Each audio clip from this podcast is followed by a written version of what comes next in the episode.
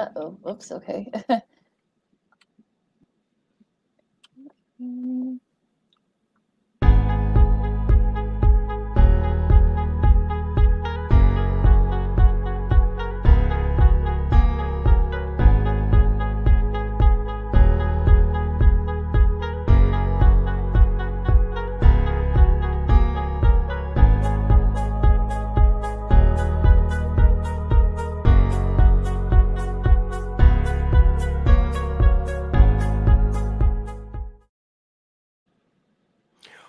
Welcome to the hashtag Football Friday edition of Second City Sports. We're live and in living color right here on Sports Zone Chicago. This is the weekend of the big game, along with Miss Lakina McGee. I am Sydney Brown. You can follow yours truly on the Twitter and the IG at CK80. Once again, at CK80. That's S I D K I D 80.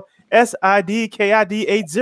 You can follow me at Keenan McGee on the Twitter and at Keenan McGee on the IG. Make sure you download the Sports Zone Chicago app. Make sure you down you follow Sports Zone Chicago on all social media platforms: Facebook, Twitter, Instagram, and YouTube. Make sure you download the audio version of this podcast, Second City Sports. We're at War on Anger. We're available on all podcast platforms. And make sure you follow War Media at W A R Media. We're available all on uh, all social media platforms as well as Facebook, Twitter, Instagram, and YouTube. And thank you very much in advance for your support. Like, share, subscribe, and tell your friends. We are unapologetically fun, and we have very definite opinions. Lakina, let's kick off this big game weekend edition of Second City Sports by bringing on a good friend of the show. He's a former NFL offensive lineman, a Super Bowl champion with the San Francisco 49ers back in the 80s, and he's a college football analyst with CBS Sports Network. He's the one, the only, our Hall of Famer, Mr. Randy Cross. Sir, Yay. welcome back to the show. How are you? I'm uh, I'm fantastic. Thank you. How bad can I be? I mean, it's still football season, and uh, Right, it's going to be fun to watch a game in LA where it's going to be almost 90 degrees in February. Yeah, who would have thunk it? Great. Before we preview the big game, um, Mr. Cross, I want to uh, review uh, the playoffs with you so far. Minus wild card weekend, these last two uh, weeks of the playoffs have been some of the best football that, that, that, I've seen in playoff football that I've seen in recent memory. Of course, you had the uh, AFC and, and, NFC championship games coming down to the last plays of the game. Of course, divisional playoff weekend, you had, uh, except for Kansas City, you had three of the four road teams winning. Uh, give us your grade of the perform uh, of the games that we witnessed throughout the playoffs. Well, I think the divisional weekend was just the the best pure weekend of playoff football we've ever seen. um, and you know, I guess that can cover up to twenty years for most really far-sighted um, football fans. But I go back a little further than that. I'm, I'm not sure I've ever. I can remember a f- weekend where there weren't blowouts. I mean that, mm-hmm. and that's including you can go back to wild card weekend. There weren't there weren't any real boat races.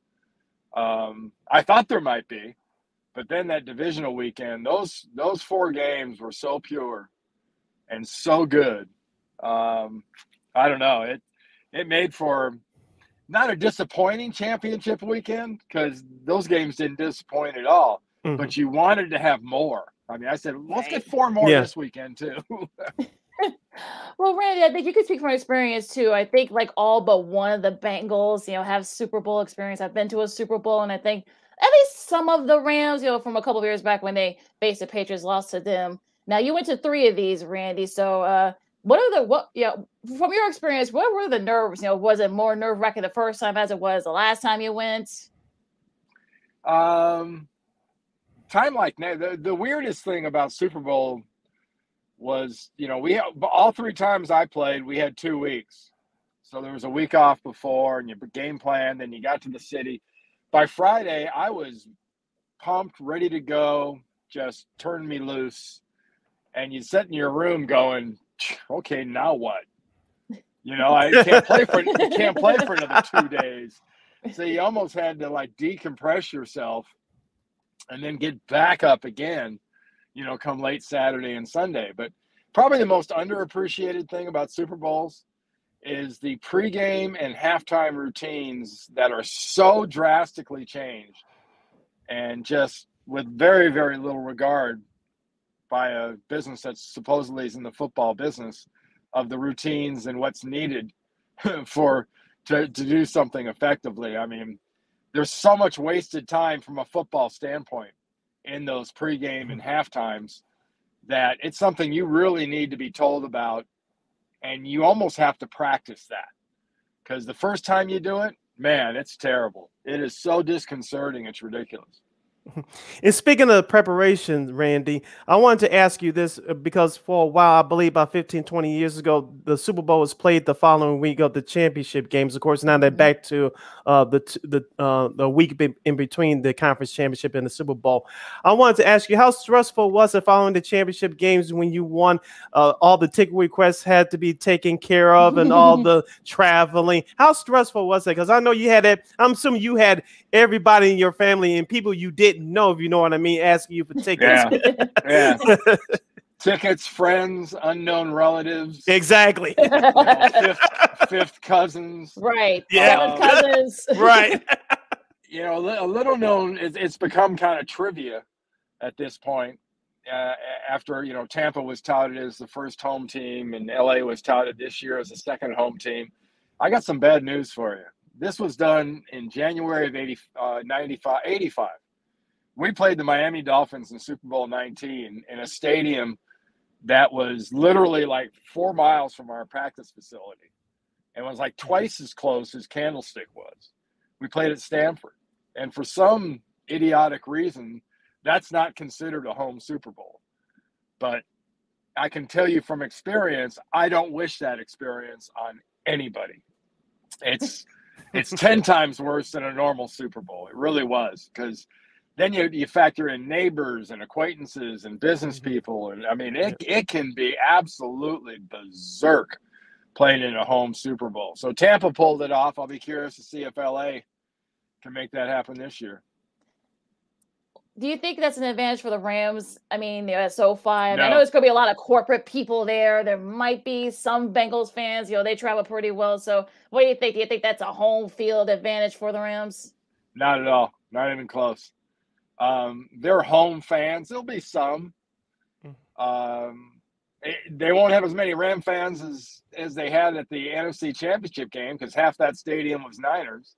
Mm-hmm. Um, so it's it's it's crazy. The first time I played in it, a Super Bowl, it was in Detroit, so it was indoors and it was it was different because it was snowy and terrible weather.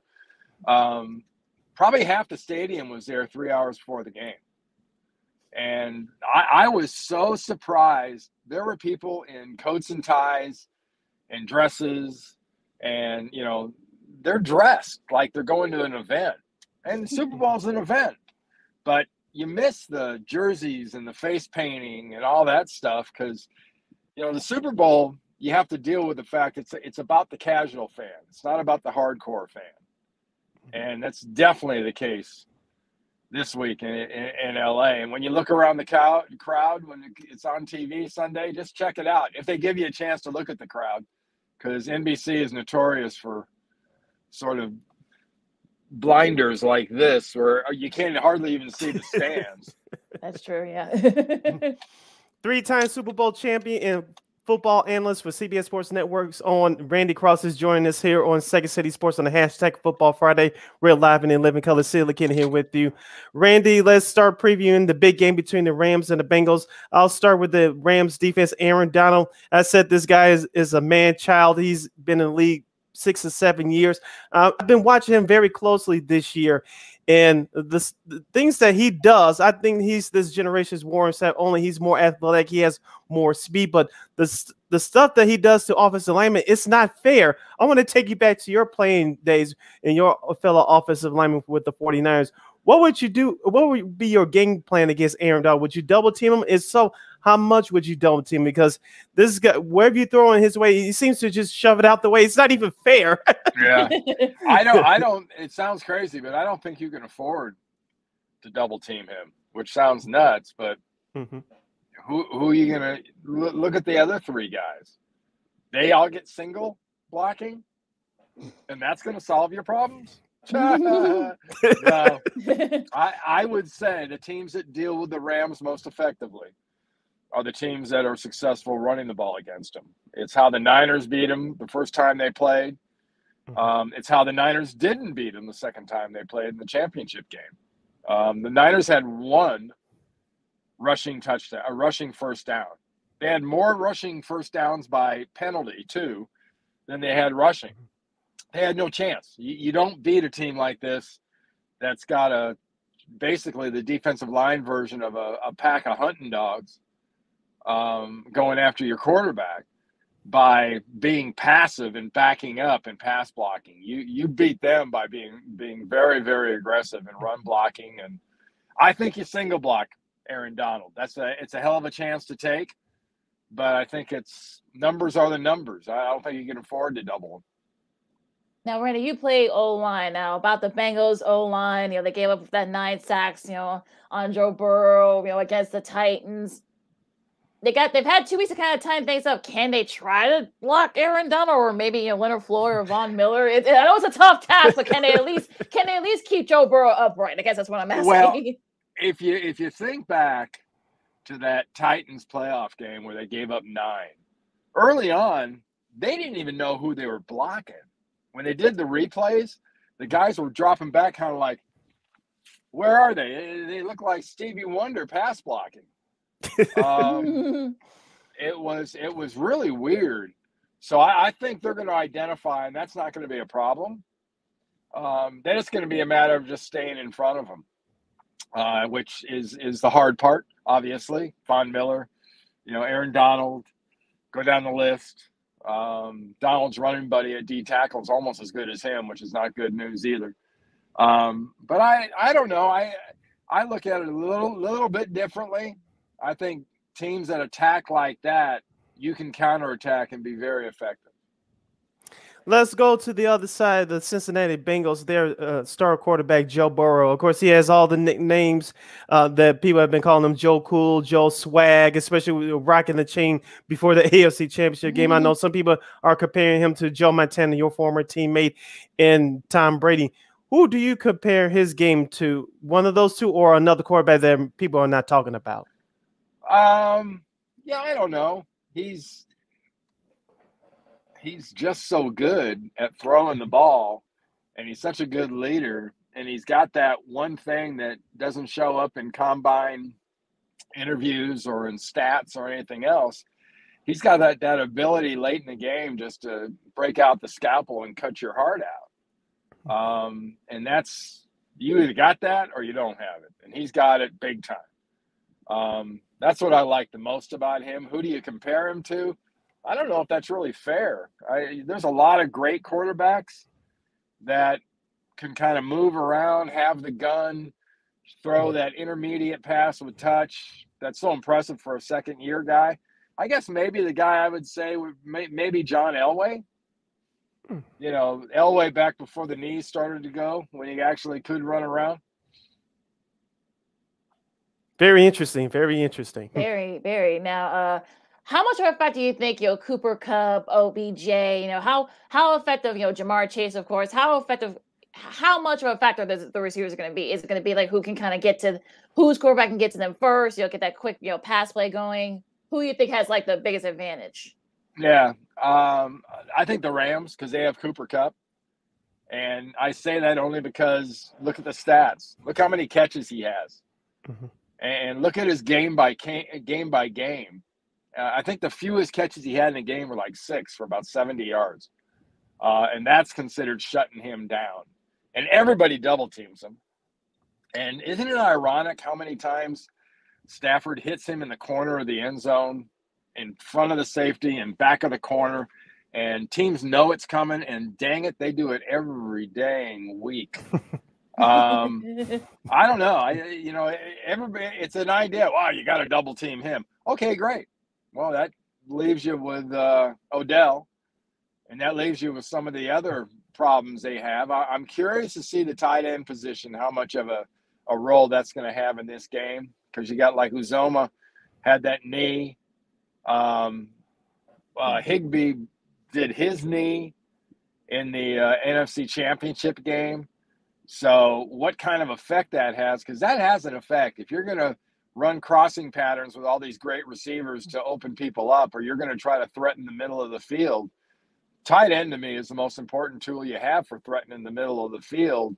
mm-hmm. to intermediate area that opens up the deep stuff. Um, and it, right now, as of now, both teams have tight ends that are limping. CBS college football uh, analyst Randy Cross and three-time Super Bowl champions join us here on the hashtag Football Friday edition of Second City Sports. We're live and live in color. Sid LeKinn here with you, Randy. Let's go back to the Rams and Matthew Stafford, who's uh, who's another storyline for this week, and to the big game on on Sunday. How much pressure is on Mr. Stafford? Of course, he, he put up the great numbers in Detroit. He had his struggles with the Rams this year, even though he did put up great numbers again. He's done well so far in the playoffs. Uh, what do you expect from him on Sunday? Uh, I expect him to play like Matt Stafford, which is, means he's going to throw for 275 to 350, probably three touchdowns and one interception if he plays his usual game. Um, that's kind of him. He's, you know, he's he's got that kind of talent. He's lucky enough to get paroled out of Detroit and be able to play in a real football team. So, and it's paid off for him. And uh, you know, it's not often you see teams that kind of go for broke and sell sell out that actually work it and get to the Super Bowl because mm-hmm. usually that that kind of crashes and burns for a year or so, and it takes them a year or two to get it together. But having Stafford at quarterback and the rest of these guys that they've traded for and brought in, um, Stafford's got all the talent in the world. I mean, he had it coming out of um, Texas when he was a quarterback there in high school. He'd had it at UGA. It was pretty obvious. That's why he was the number one pick. And after 13 years, it doesn't seem too diminished. He's he's he's a he's a hard guy not to root for. I think once most fans kind of study him, study his story, read about what stuff he's been through, he's he's a good guy to sort of tag to and and go ahead and root for. How, how much of a fact do you think the Bengals defense can be to try to slow down that you know Stafford and that offense? That's going to be the problem. The problem is you know your slot corners and and those kind of guys because it's not so much can we take the one guy away. You can always take one guy away, and if you're going to take one guy away for Cincinnati, it better be Tee Higgins. It's got to be Cooper Kupp for the Rams. But for the defensive backfield of Cincinnati, they need help. And we've seen them with some pass rush. They've got guys that can get after it. They're going to have to see it. Um, we we saw the Rams play more physical than maybe any time of the year against San Francisco in the NFC Championship game. That's the kind of performance they need against the Cincinnati defense because I think the Cincinnati defense has the ability not only to to stuff run up pretty good, they also have the ability to go play them and go get the quarterback. And the Rams in the past have been a little soft, especially at tackle. They weren't in the championship game, to their credit. They can do it again. They got a shot at getting themselves a ring. Heading down the home stretch with our good friend, Mr. Randy Cross, three time Super Bowl champion and CBS Sports Network's football analyst right here on Second City Sports on Sports Zone Chicago. Sid LeKinn here with you. Randy, I want to ask you about Rams head coach Sean McVay. Of course, this is his second Super Bowl in four years. We know what happened the first time in 2018 against the Patriots. He said this week that he's preparing differently uh, than he did four years ago when Bill Belichick basically shut down his high-powered offense. Uh, how much pressure do you think is on him this Sunday? Um, well, I don't know.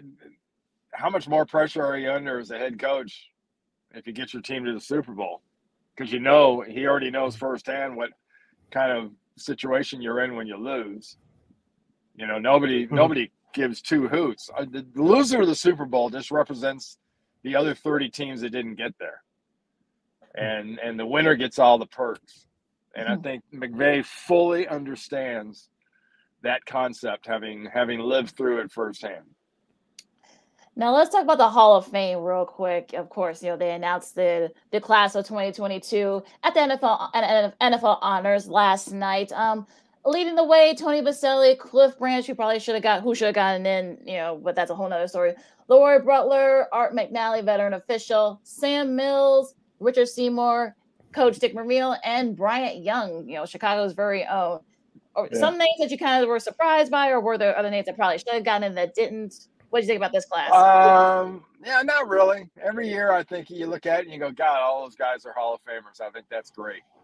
Uh, Boselli, you know, some people will get nitpicking and say he didn't play long enough, but what he played nine or ten years. That's that's plenty long. Yeah. You, yeah.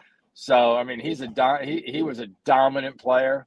So if you didn't know about that era in the mid to late '90s, um, about Jacksonville and how good they were and the kind of teams Tom Coughlin had, then it's your fault. It's not his. Um, I'm really, really happy for Dick Vermeil. Uh, he coached me for two years at UCLA. Um, he and his wife Carol are two of the most wonderful people you'd ever want to meet.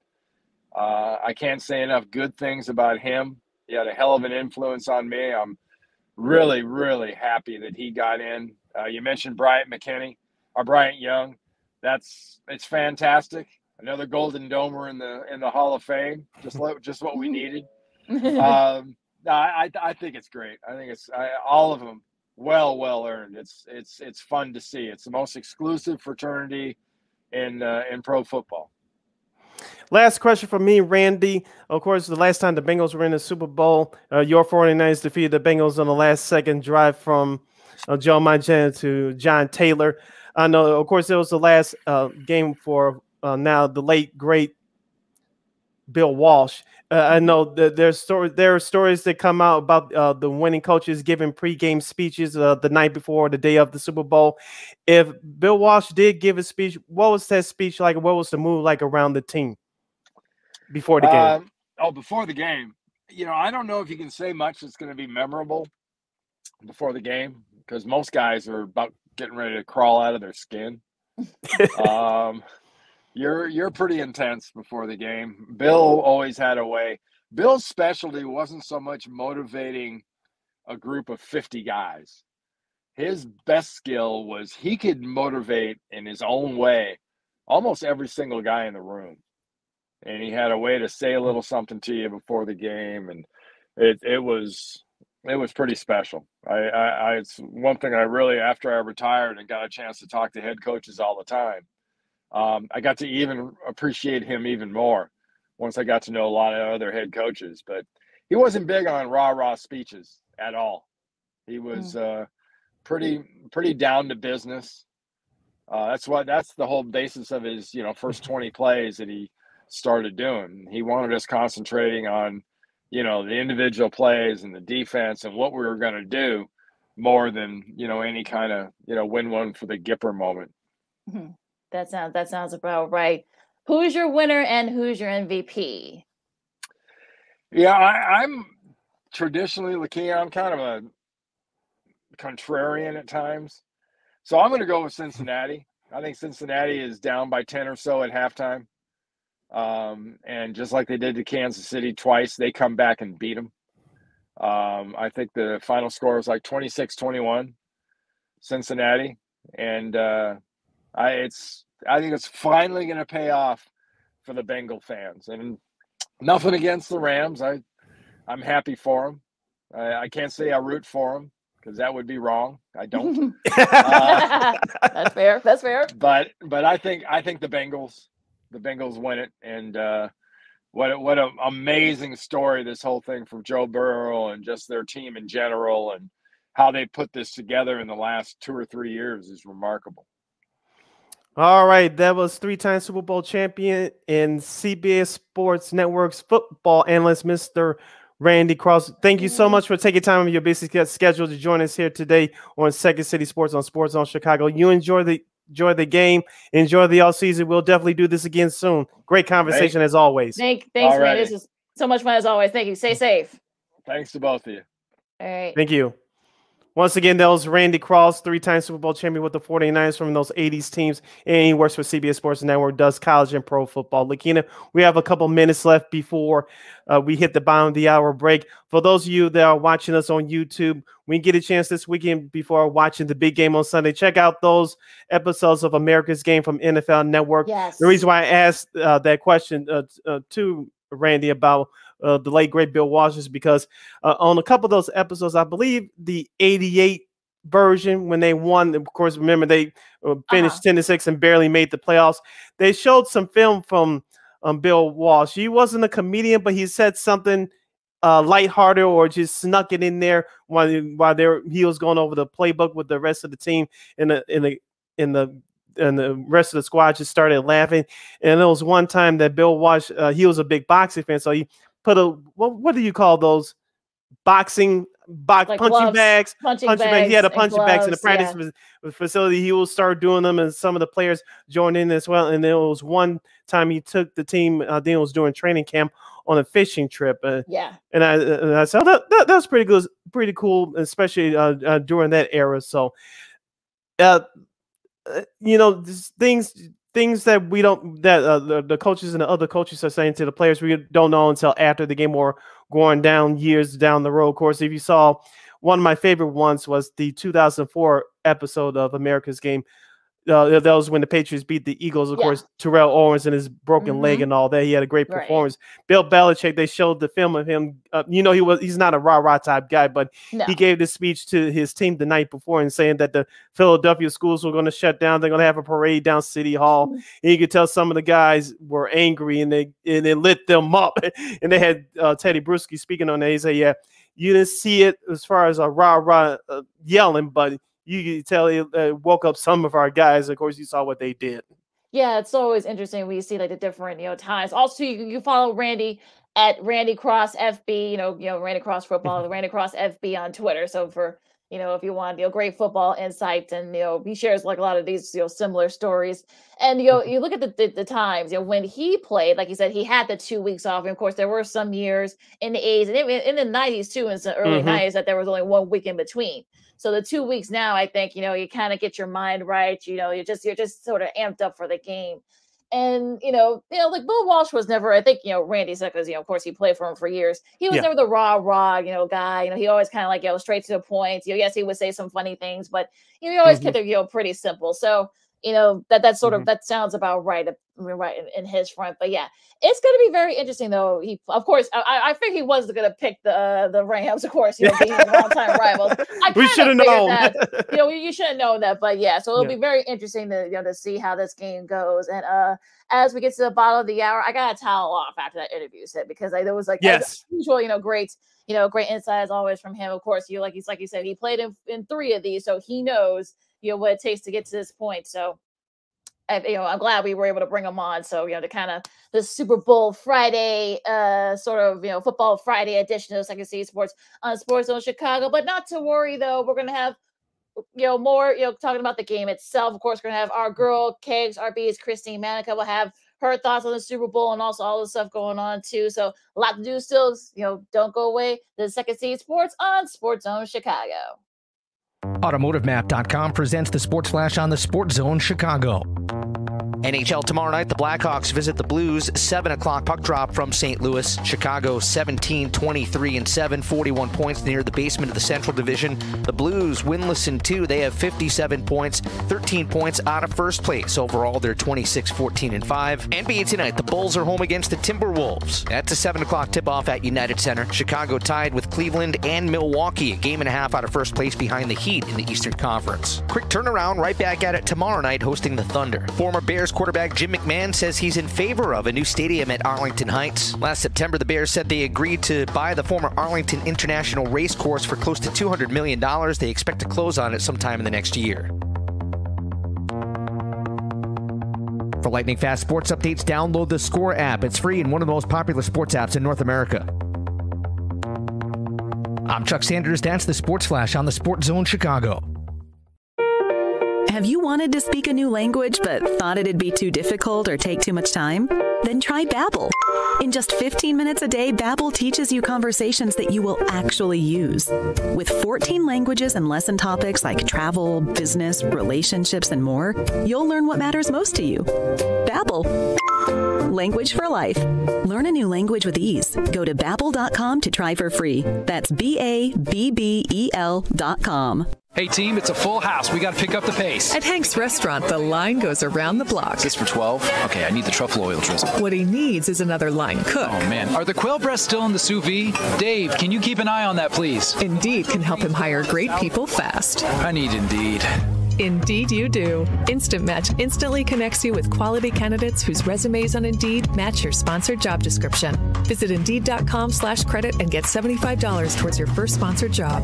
Terms and conditions apply.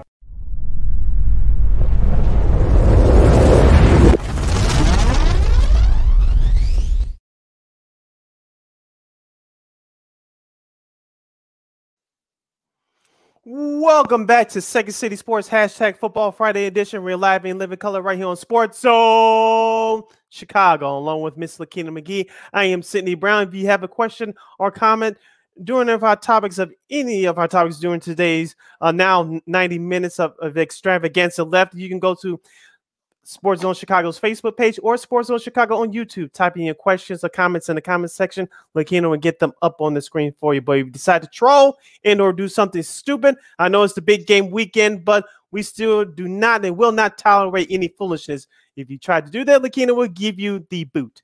Bye bye. Lakina, let, us continue the um the big game discussion between the Rams and the Bengals. Lakina, uh, here's my couple of keys for for the game coming up on Sunday for the Rams, uh, as Randy uh, alluded to during our, our interview with him, the Bengals will have to run the ball and run the ball with some consistency. I know the running lanes are not going to be there for Joe Mixon, but I think if they mm-hmm. continue to uh, to do that, eventually Joe Mixon will break one. You saw him almost do that in overtime uh, against the Kansas City Chiefs uh, two weeks ago in the AFC title game. I told you on this mm-hmm. program that that Joe Mixon would have to have close to 100 yards to uh, have the Bengals uh, have a chance to beat the Chiefs. They did that. Joe Mixon had 88 yards. He's going to have to have, have that same performance, perhaps a little bit more to to uh, to beat the Rams. Number two, they had to protect Joe Burrow because, as we mentioned during the interview with Randy, uh, they're not going to double team Aaron Donald a lot, but you uh, at least in the beginning of the game, I assume you had to run away from him because Aaron Donald's a man child, and no one person can handle him. It's not fair what, what he's doing, but that goes to a type of player that he, he is. And number three, we are on the opposite side for the Bengals. We know that Ja'Marr Chase is going to get double cover like he was in the AFC title game. If Uzomah, the the the tight end, if he mm-hmm. if he's available to play on Sunday, he's going to be key. But Tee Higgins and Tyler Boyd, those two will be the first options uh, for Joe Burrow as far as the passing game is concerned. Yeah, and I think for me, if you're the Bengals defense, can you try to slow down, you know, that Rams offense? You know, can Trey Hendrickson, who's probably like the mm-hmm. most named, you know, guy on that front seven for the Bengals, can he make some stops?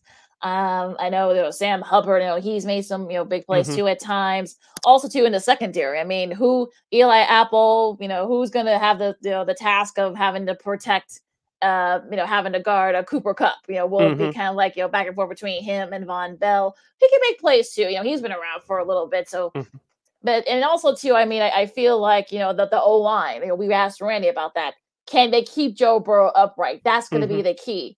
You know, I like to think that, you know, look, and the Rams defense is a little bit, just a little, well, maybe not, maybe more than a little bit, but a tad yeah. better than the Chiefs defense. so, you're gonna have to deal with, like you said, you know, we're gonna deal with Aaron Donald, Leonard Floyd. Don't forget about him. I mean, yeah, you know, he's gotten better. He's been to a couple of Pro Bowls now, and of course, Von Miller. I mean, who's been in one of these and who has a Super Bowl MVP. I mean, he's gonna be the key here too. So yeah, try double teaming Aaron Donald. Yeah, you could, could try to do that, but you know that's a big task. So I don't know. I mean, it's, it's just you know, I, I, it's just it's going to be very interesting to see how this goes because they've had two weeks to kind of prepare. Can they keep Joe or upright? I'm talking about the Bengals O line. Mm-hmm. As for the Rams, will Sean McVay be conservative? You know, that's what that's what the mm-hmm. big problem was the first time they went to the Super Bowl against New England. He was a little too conservative. That's sort of the one knock on mm-hmm. him. Is he going to be more aggressive? That's going to be another interesting uh, attack. You know, tap that we're going to have to have to see. And also to remember that first Super Bowl four years ago for the Rams, uh, Todd Gurley, who was injured during that yep. season, uh, he wasn't used as much. in him, uh, him, and of course the coaching staff, the, the, both of them were exchanging not uh, verbal blows. Obviously, there was there was a lot, whole lot of frustration. Hopefully, uh, Mr. McVay learn learns from his experience. If you're a Rams fan, but uh, as far as Sunday is concerned for the Rams, Cam Akers, Darrell Henderson, whoever decides to run the ball for the Rams, can you run it with some consistency? As you mentioned, Lakina, uh, will Sean McVay stick to that early if it's working? They got away with mm-hmm. it in the NFC title game. I don't think you can get away with it here. If your running game is is passable, for like a better term, that opens things up for Cooper Kupp and uh, Odell Beckham Jr. And some teams, like the Rams, use the passing game to set up the running game later on in the game. That's how some teams operate. But we all know that Cooper Kupp is going to get double teamed too. But sometimes that Cooper Kupp is just so good that he could beat those double teams. I think that you'll see the value of OBJ, Odell Beckham Jr. for those of you scoring at home. Uh, I, I, think Odell Odell Beckham Jr. can potentially have a good game here. But also, too, remember that first Super Bowl Kupp was hurt; he didn't play. So exactly, that's, that's, sort of like the one thing that people are forgetting because you know I, I, think you know now we'll get to see like maybe if he does have a great game. I talk about Kupp. You know, will that be the reason you think that maybe if he had played in that first Super Bowl, who knows what you know, there would have been more. The Rams would have been more aggressive. Now, both of these teams are four seeds, they get to join, you know, that's uh, Super Bowl 15 champion uh, Oakland. Ra- well, I think no, they were were they Oakland. I think they were no, they were Oakland at the time. Uh, 30 both uh both of the Ravens Super Bowls they were a four seed. They weren't a one or a two or a 3 mm-hmm. Um, the second, the first Super Bowl that they won, no, it was the second one that they went. Uh, the the Broncos, uh, the second one the Broncos won. That was Super Bowl 37, and of course, you know, Eli, you know, 40 46. You guys remember the one, the second one with Eli, and so the either the mm-hmm. Rams or the Bengals will join those those teams as a four at the four seed to win a Super Bowl. So you know, being a top two, I guess you know in this case didn't really matter too much, but.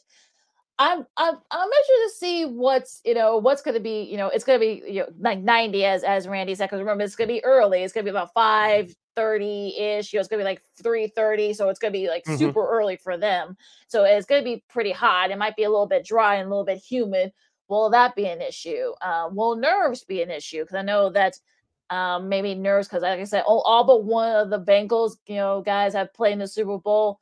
Some of the Rams, you know, from a couple years back, you know, that Super Bowl against uh, mm-hmm. New England you know, yeah, they especially they're playing at home too. Will that you know factor in the nerves as well? So that's another thing I'm kind of interested to see. Yeah, like you mentioned, all their fans are not going to be there. We know that the first level uh, uh, of, of the Super Bowl, the first level of the stadiums are filled with corporate fans posing as Rams or, or Bengals fans. And, uh, you know, they, like I said, Randy Cross said in our interview the last half hour that NBC, uh, uh, most of these other networks too, they show a portion of the crowd and they things that represents the whole stadium, which is not true. But that's a whole nother issue. But I want to get back to uh, the Rams de- now the Rams defense. We know that Jalen Ramsey is one of the top corners in the league. He's going to be locked up on Ja'Marr Chase. I'm really looking forward to that battle. As we said, Ja'Marr Chase is going to get double teamed, but I I want to see how much they blitz Joe Burrow and will the Cincinnati offensive line pick up on it fast enough. Yeah, that's another key too. I mean, especially with that O line, the way that O line is, yeah, you're gonna wonder are they to be blitzing a lot? you know, with the with the Rams defense. And look, are we to have like some unsung heroes? We'll talk more about this when our girl Christine joins us in a little bit. Will there be like that unsung hero that kind of comes out of nowhere? Will a Van Jefferson or, like I said, someone from the Bengals defense? Um, maybe mm, I don't know. I'm trying to think like who else like out, out of the box, you know, for that could probably sneak in there and win MVP and you know, it, it's rare. I look, Von Miller was the last defensive guy to win, of course, you know, with the bank mm-hmm. with the Broncos, let's just say a couple of years ago. And there you rarely see a lot of special team guys. I think the last one did that one was like what Desmond Howard. Yeah, that, that, that Super Bowl that uh, Brett Favre won, he wasn't even he didn't even win MVP. So mm-hmm. you know he you know Howard won it. And will it be kind of a guy that comes out of nowhere? Will you know, could it be an Aaron Donald? I'm sure he's going to be ready for his game. Will like maybe a Taylor Rapp or you know, some guy that kind of, you know, comes out of nowhere that sort of like becomes an unsung hero, that as we've seen.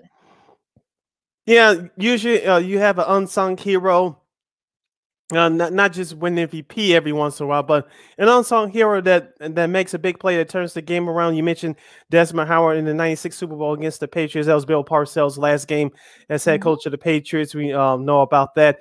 Uh, remember Larry Brown, Brown in that '95 yes. Super Bowl against the, mm-hmm. uh, the mm-hmm. Steelers and the Cowboys. Larry Brown took the trophy, took his money, and went to the Raiders and disappeared after that. and also too, and I thought this guy should have won MVP in the 93 Super Bowl. Super Bowl. It was the Cowboys and the Bills. It was the rematch in Atlanta. Of course, Emmitt Smith got that MVP. Yes. But I thought this person, James Washington, remember yep. the Cowboys trailed 13-6 at the half. Uh, the, the Bills never scored again.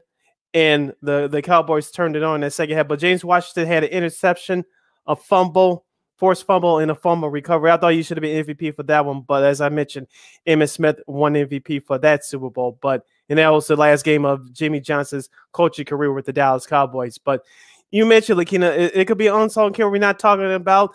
It could be a kicker. It could be a punter. We, we have somebody uh, get a pump. Like, like I said, we'll get into uh, those situations deeper next hour. But uh, do not uh, do not count out unsung heroes in this one because it's always a, a play that's to, to be made, and, and sometimes it doesn't come from your superstar players. It comes from a guy that you never heard of. So pay attention to those elements on Sunday.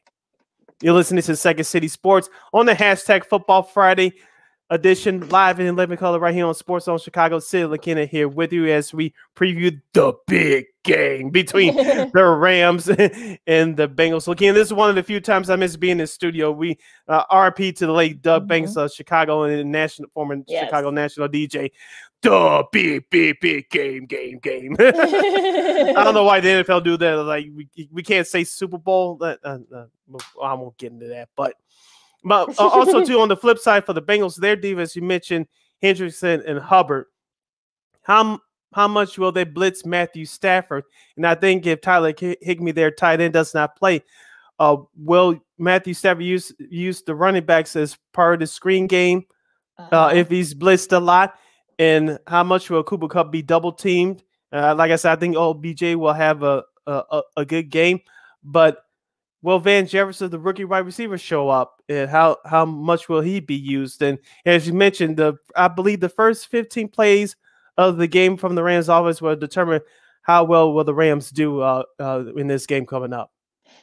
Also, too, for the you know the Bengals defense, can they force you know three and outs? That's going to be the key. If they can keep you know Stafford and, and the gang off the field, I think they could probably keep the Bengals in it. And also, too, if you're the Rams defense, you you wonder like, can you get to Joe Burrow and how mm-hmm. often can you do it? Can you try to maybe you know, have to depend on maybe passing or maybe try to get to a point where he does he can't do anything with it? You try to sack him. Mm-hmm. So I think there's going to be a lot of um sort of like you know nuances, if you will. And look, there, look, could nerves be an issue? Sure. I mean, you know, like I said before, for a lot of these guys, you know, especially for the Bengals, you know, th- this is new territory for them. And, you know, it's going to get very interesting to see what they do here because I, I feel like it's going to be a, I don't think it's going to be a blowout.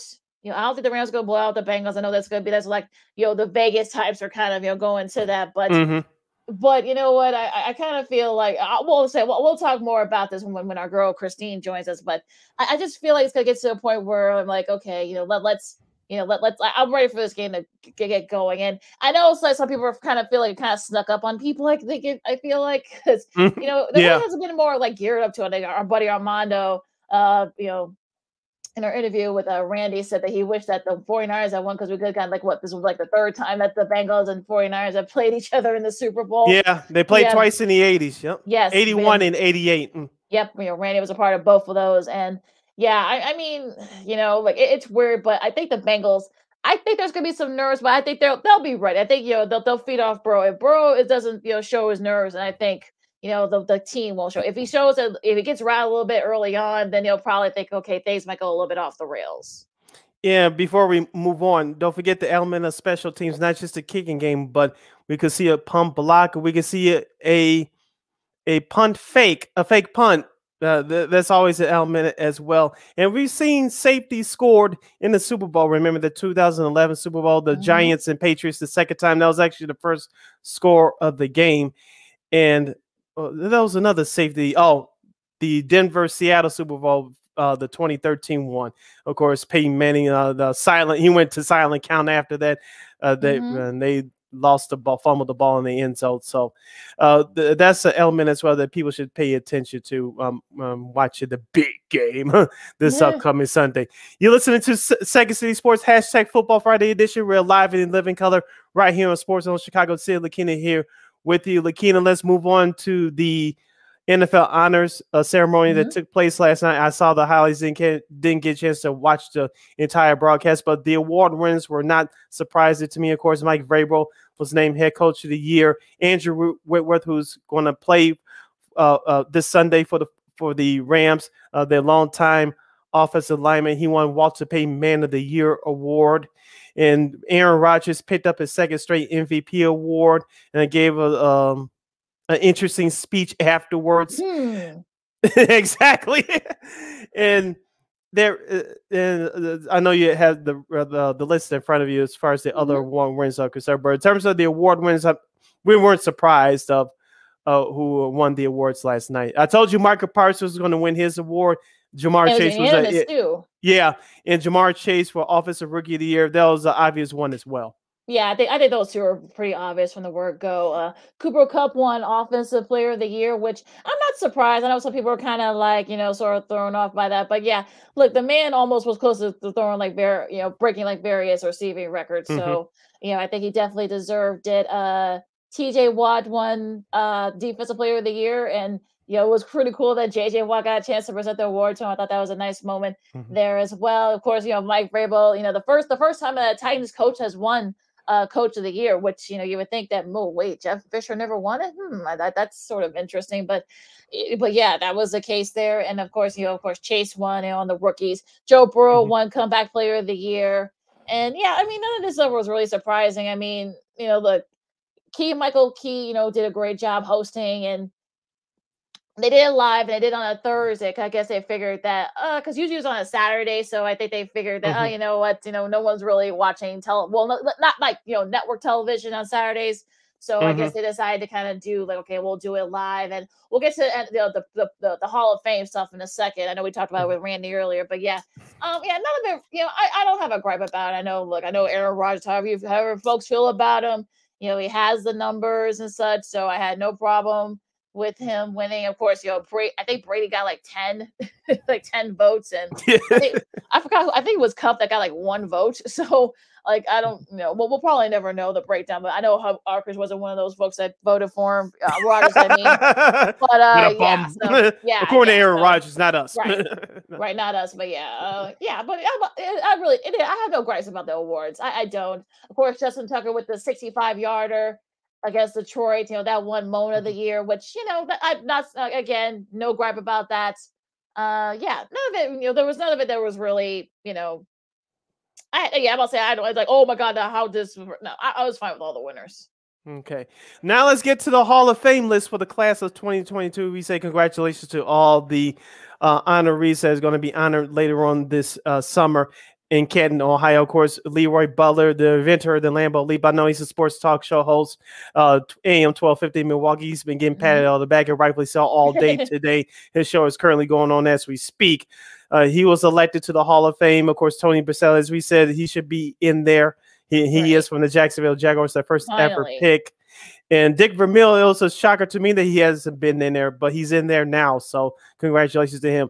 I know uh, somebody else, I think I was watching television. They said that he coached Kansas City. Oh, they didn't mention that he coached the Chiefs. I mean, he coached the Chiefs the, the year uh, he spent a year off when he coached yeah. the Rams, he took a year off and then coached the Chiefs for those the two Chiefs, years. Yep. Yep. But he coached the Eagles back in the day. They lost to the uh, to the Oakland Raiders at the time in the Super Bowl, probably the 1980 season.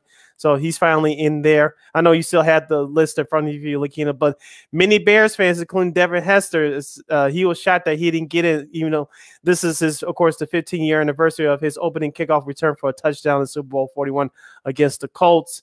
Uh, Devin Hester didn't get in this time. I believe he's going to get in next year. I'm not as upset as a lot of people are, but mm-hmm. he's going to get in. But if he doesn't get in next year, then I'm starting going to uh, have a third eye third year. But I'm not as upset as uh, uh, some Bears fans are. Yeah, I, I look. I I said this with our buddy uh, Kyle Means and the rest of the gang yesterday. I, I wasn't surprised that he wasn't he wasn't going to get in. Usually, you know, a player like Hester, it's hard to kind of put him, and they usually have a you know give special teams special teams guys a hard time anyway. So mm-hmm. I, am not like, oh my god, he didn't get in. Look, it, it's it's fine. I mean, I figured you know he wasn't gonna get in. I'm a little surprised that Zach Thomas didn't get in. I, especially since Jason Taylor got in, you know, 1st mm-hmm. ballot, which I was a little bit surprised by. I would have thought that maybe Thomas would get in before he did, but yeah, you know what? The late great Sam Mills got in, you know, ironically yes. his la- in his last year of eligibility, mind you. So Mm-hmm. Maybe they'll, you know, they're very similar, play very similar styles. You know, they were they weren't very big, but they, you know, they were very, you know, attack. You know, they were very, you know, tenacious and such. So, and their numbers are very similar. So hopefully now with with Mills in, you know, hopefully now that maybe Zach Thomas will get in next year. Yeah, check out his football life episode from NFL Network. I, I hope it's on YouTube. I'm talking about Sam Mills. Uh, it it's very, be. It should yeah, uh, very inspirational story. Yeah, it's very heartbreaking. Lost him in 05 due to cancer. So, you know, uh, also to uh, Cliff Branch, who probably because they should have mm-hmm. gotten in when he was alive. You know, he died a couple of years, about a couple years back. Of course, yeah. you know, won uh, three Super Bowls with the Oakland slash Los Angeles Raiders. Um, you know, it was a nice moment there. You know, his sister, you know, shared a moment. They all shared a moment. You know, it was a very sweet. If you guys get a chance, you know, look at look at that. Uh, probably the probably the most surprised I think you would say, of course, you know, Art McNally, and of course, as a contributor, of course, long time uh, referee, you know, he got in as well. Uh, Richard Seymour, some wonder that maybe he shouldn't get in. Maybe he probably should have waited a couple of years. So I'm one of those people. I'm not saying he's not a Hall of Famer, but I thought he was going to wait at least about three or four years. But I was surprised he got in right away. I don't know Me what too. year eligibility was. His his second, fifth. Do you know? Fifth. Fifth year fifth. of eligibility. Yep. Fifth. Yep. Fifth. Okay. Yep. Yeah. So it's about right. Yeah. Maybe I thought he was going to wait another year, but this is it sounds about right. But he does have the stats to get in. Obviously, he's in now. So yeah. Okay. Yeah, yeah, it's it's fine. Uh, Bryant Young, which was probably the most surprising. Yeah, maybe I think if if you look at all eight you know guys that got in, I think Bryant Young was the most surprising because you know, did, you know, very durable. You know, you look at his stats, you think, mm, I mean, you know, he won a Super Bowl. You know, as a rookie with the 49ers against the Chargers when the Chargers when the 49ers just bum rushed the Chargers. I, I yeah, I, I just if you look at his numbers, you know, 42, you know, 42 tackles. Of course, you know, he won comeback player of the year in 99. Of course, you know, broke his, you know, uh, tore his ACL, you know, double digit sacks in the season, you know, in both 96 and, nine, and 99, you know, you know, almost 90 sacks. I mean, again, very durable, but his numbers really don't, you know, jump out and say, oh my God, he's a Hall of Famer. Mm-hmm. But I really don't have a problem too much with this class either, Lakina. I could go on a on a meatball Bears ran about Leroy Butler. He was very good. He was one of the first safeties that I remember paying attention to and watching when when they send the uh, eight um nine um people uh, the extra blitzer and, and this is the late great Fritz Shurmur the defensive coordinator of the Packers during those days under head coach Mike Holmgren. That will send the safety up at the line to blitz the quarterback coming off on the side. He was one of the first safeties I remember. Uh, they used him to uh, to do that. So, and he picked off a lot of passes as well as as I mentioned. He's the he originator of the Lambeau Leap. You see everybody doing it from around the league now. So, uh, he deserves it. I thought me personally, if you want to go that Bears Packers angle, that Hester should have gotten over him. But Le- uh, Leroy Butler had an impact as well, so he deserves to get in. But if Devin Hester doesn't get in next year, now I'm gonna start start uh, questioning. Hopefully, he doesn't have to wait too long. But he's a Hall of Famer. It's just a matter of when W H E N when he gets in. Yeah, yeah. It's not gonna matter of you know first year, but when. I mean, this, this is first year. You know, this is first year. So yeah, you kind of wait you know a few years. Now here here are some of the uh, names that will be up for next year for the first ballot for 2023. Ready? Mm-hmm. Darrelle Revis. He'll mm. make it, but I don't know on first he'll ballot. Have to wait. Yeah, I'll say he'll have to wait. Joe yeah. Thomas, first ballot. I think he's a first ballot. Yeah. James Harrison, maybe might have to wait maybe another year, maybe two years. Yeah, I think they're gonna make him wait a couple years. hmm, hopefully he will. Hopefully he'll stay calm. And also to right. Dwight, also to uh, Dwight Freeney. He'll get in, but he'll probably have to wait a year or two. Especially since, yeah, and also too, you know, yeah, I think he'll get in eventually. So he may have to. I think he may have to wait maybe three or four years, maybe like like you know Richard Seymour did. Uh, yeah. Uh, hmm. You know, Ware didn't get in. You know, none of the wide receivers, well, except for Butler, um, Patrick Willis, Andre Johnson, Steve Smith Sr. I mean, yeah, I, I mean, you, you thought wonder what the thought process for picking these guys, and some mm-hmm. people maybe even lobby perhaps maybe raise up because you only get to pick up to five in the modern era, so maybe have that mm-hmm. to like maybe like seven or eight, maybe maybe that should help a little bit.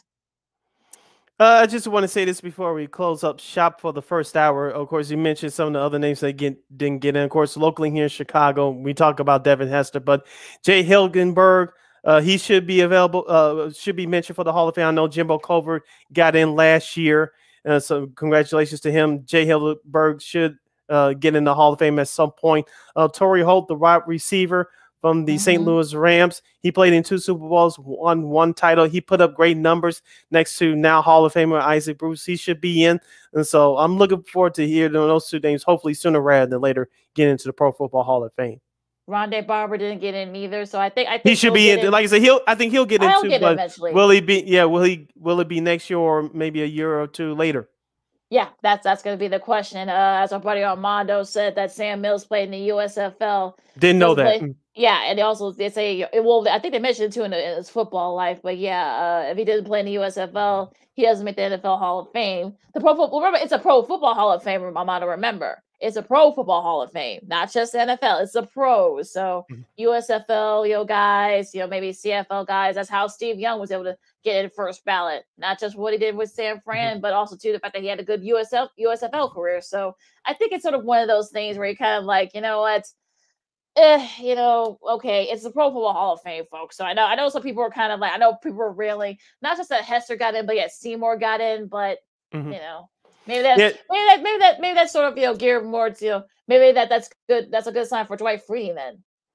Yeah, and don't forget some of your other uh, Pro Football Hall of Fame famers uh, played in USFL as well. Jim Kelly, of course, the yep. late great Reggie White. Yes, and uh, they played uh, in the USFL. I've got a couple other stars that, that cannot uh, register in my brain fast enough, but but uh, a few of your Hall, Pro Football Hall of Famers played in the USFL as well. So we can add uh, Mr. the late great Mr. Sam Mills to that list as well. Yeah, absolutely. Uh, before you know, you know, any other like know final thoughts that we that you have for the NFL honors or you know pro the Hall of Fame and stuff before we go to. Like I said, the award show. Uh, like I said, I saw the highlights of it. The the award winners. Congratulations to all of them. I, don't have a problem any of, of them. Any one of those winners in as and for the Pro Football Hall of Fame maybe one or two of those names should have been added on there. But like you said, I know there's a limit. So hopefully for us Bears fans, uh, Devin Hester will get in next year. I know a couple of people said, and I believe it was on Sean and Meyer Meyer's show that uh, Peanut Tillman got robbed. Will he get in? I don't know. Lance Briggs, I think he should be in, but he's going to have to wait a long time as well before he actually gets put in. I remember having a conversation with Ken Davis on the old D and Dave show back in the day, and I pushed back on it initially. I knew I said that Lance Briggs was a very, very good player, but I don't know about Hall of Fame. Of course, Brian Urlacher, his teammate during uh, those years, is in the uh, Hall of Fame now. But I think Lance Briggs can make a case of getting the Hall of Fame, but he's going to have to wait a while. Yeah, I, I, agree. I know some people, maybe Stephen Steve McMichael, you know, perhaps probably should get in because his numbers and Richard Seymour's mm-hmm. numbers are very similar. So, you know, I, I, look, I think we can make your gripes about okay, this guy should get in and this guy should get in. Look, we all know that Jimbo Covert should have gotten in, and you know, sooner. So I'm glad he finally got in a couple. Finally got in last year. Also, to uh, remember, Dan Hampton had Dan Hampton had to wait a had, had to wait a while. Yeah. So then Mike Singletary, Richard did too. Richard did had to wait like what like five or six years before he got yeah. in. So you know, it, it gets there eventually. Plus, they have a veterans committee too. So even if, if if Briggs and Peanut, if they don't get in, like you know, in this in this in this uh uh this sort of in this format, there's always a, uh, the committee, and also to uh what our buddy Armando said. I met Walter played Walter Payton at a Chicago Blitz game just me and him in the locker room. Payton was on crutches, and asked me to get him a glass of Gatorade. So, oh my gosh, Armando, that sounds like a cool story. I'm, I love that story. But yeah, so you know, I think the guys get it eventually too. Look, look, Cliff mm-hmm. Branch should have been in. You know, mm-hmm. unfortunately, you know, we won't see him. I know, I'm sure he would have put his uh, foot in that speech. But you know, it is what it is. But he finally got in, so well, we'll see. I'm sure these guys will all get in eventually. Just gotta wait. Our number one has officially come to a close. Stay tuned for more sports and more fun as Second City Sports continues with Christine Menick of KXRB, KXRB Radio with her Super Bowl prop bets, and we review yesterday's NBA trade deadline deals. I'm Sid. That's Hilakina. You're listening to Second City Sports hashtag Football Friday edition right here on Sports Zone Chicago. AutomotiveMap.com presents the Sports Flash on the Sports Zone Chicago. NHL tomorrow night, the Blackhawks visit the Blues. 7 o'clock puck drop from St. Louis. Chicago 17 23 and 7, 41 points near the basement of the Central Division. The Blues winless in two. They have 57 points, 13 points out of first place. Overall, they're 26 14 and 5. NBA tonight, the Bulls are home against the Timberwolves. That's a 7 o'clock tip off at United Center. Chicago tied with Cleveland and Milwaukee, a game and a half out of first place behind the Heat in the Eastern Conference. Quick turnaround, right back at it tomorrow night, hosting the Thunder. Former Bears quarterback Jim McMahon says he's in favor of a new stadium at Arlington Heights. Last September, the Bears said they agreed to buy the former Arlington International Racecourse for close to $200 million. They expect to close on it sometime in the next year.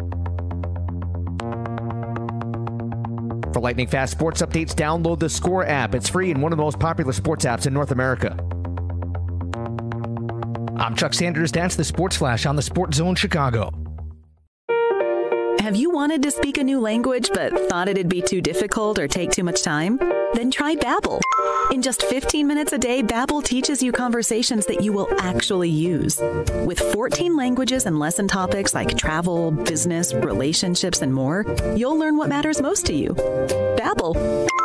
Language for life.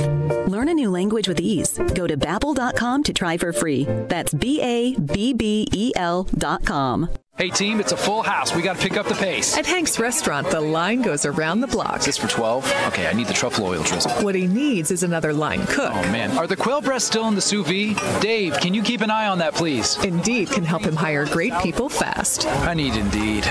Indeed, you do. Instant Match instantly connects you with quality candidates whose resumes on Indeed match your sponsored job description. Visit Indeed.com slash credit and get $75 towards your first sponsored job. Terms and conditions apply.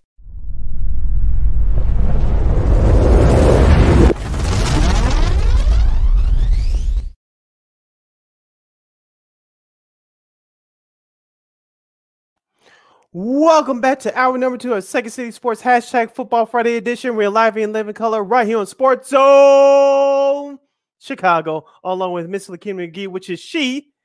I am Cindy Brown. Hey, that's me. You can follow yours truly on the Twitter and the mm-hmm. IG at SidK80. Once again, at SidK80. That's S I D K I D 80. S I D K I D 80. You follow me at Keena McGee on the Twitter and at Keena underscore McGee on the IG. And if you have any questions or comments for us during during our last 60 minutes or so of this extravaganza, you can go to Sports Zone Chicago's Facebook page or Sports Zone Chicago on YouTube. Type in questions or comments in the comments section. Lakina will get them up on the screen for you. Lakina, let's kick off hour number two of this great program by discussing the Bulls and the NBA at large. Of course, yesterday's trade deadline came and went with uh, but without any quote unquote controversy or big news, if you want to call it. I'll start out locally, Lakina. You on Bulls Twitter, Twitter way more than I am. I'm sure a few of you idiots are upset that Arturas Karnisovas and GM Marc Eversley didn't pull off a move yesterday. We told you nothing How was going to happen. How dare they not pull off a trade? Exactly. But we but we told you that uh, their best option is to look at the buyout um, market, which will be coming up in a couple of weeks. And so we'll see if the Bulls can find anybody out the scrap heap there. But of course, the big trade news uh, took place in Philadelphia. Ben Simmons, who's been sitting on his you know what all year, he is he was traded from the Philadelphia 76ers to the Brooklyn Nets in exchange for James Harden and Paul Millsap. The the Philadelphia 76ers sent over Ben Simmons, Seth Curry, and two uh, uh, uh, Andre Drummond and two future first round picks. Mm-hmm. Lakina, call me crazy, call me uh, logical stupid. You can't be stupid logic in the same sentence, but you know what I mean. I think this Mm. move would uh, work out for both teams, but I think the Nets got a, just a little bit better in that I'm trade healed. yesterday. I'm healed. I'm healed. like I'm healed. Like oh, it's Miami, but hey, I'm healed. I, I mean, look, I think we all saw. We were kind of shocked that you know after you know all the you know the trades and such. You know, like you Mhm. said, they're getting you know Millsap too. The Sixers are so you know that Mhm. that definitely makes them scary. I know some Bulls fans were like, "Oh, how you know why, why didn't you know AK never say you know pull off a trade or pull the trigger on something?"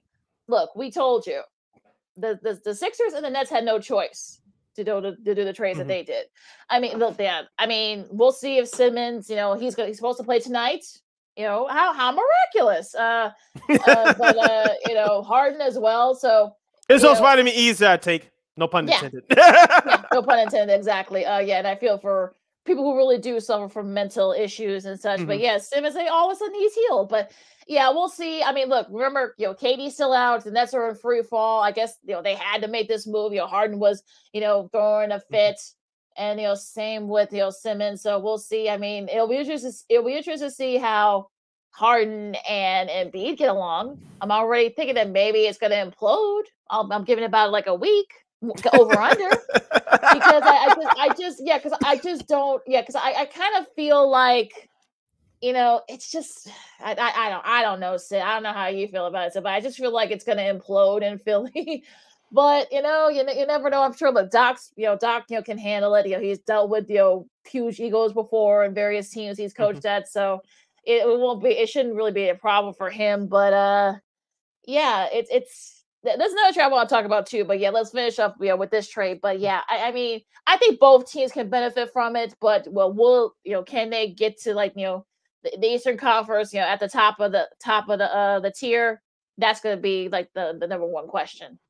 I don't know if you guys read this article from yesterday in the Athletic. Joe Vardon used to cover the Cleveland Cavaliers back in the day. He works for the Athletic now, covering the NBA. He had an interesting article about the James Harding Ben James Harden, Ben Simmons trade. And of course, uh, James Harden's relationship with Kyrie Irving. Very interesting. And I'll put it that for those of you that subscribe to The Athletic, uh, uh, check out that article from yesterday. It goes deeper into why that trade was made yesterday. But Lakina, on paper, Philadelphia is the favorite. Let's not forget about Milwaukee. We'll talk about what happened to them in Phoenix uh, last night coming up in just a second. But Philadelphia on paper uh, is number one, followed by Brooklyn, especially when Kevin Durant returns after the All Star break from his uh, MCL injury.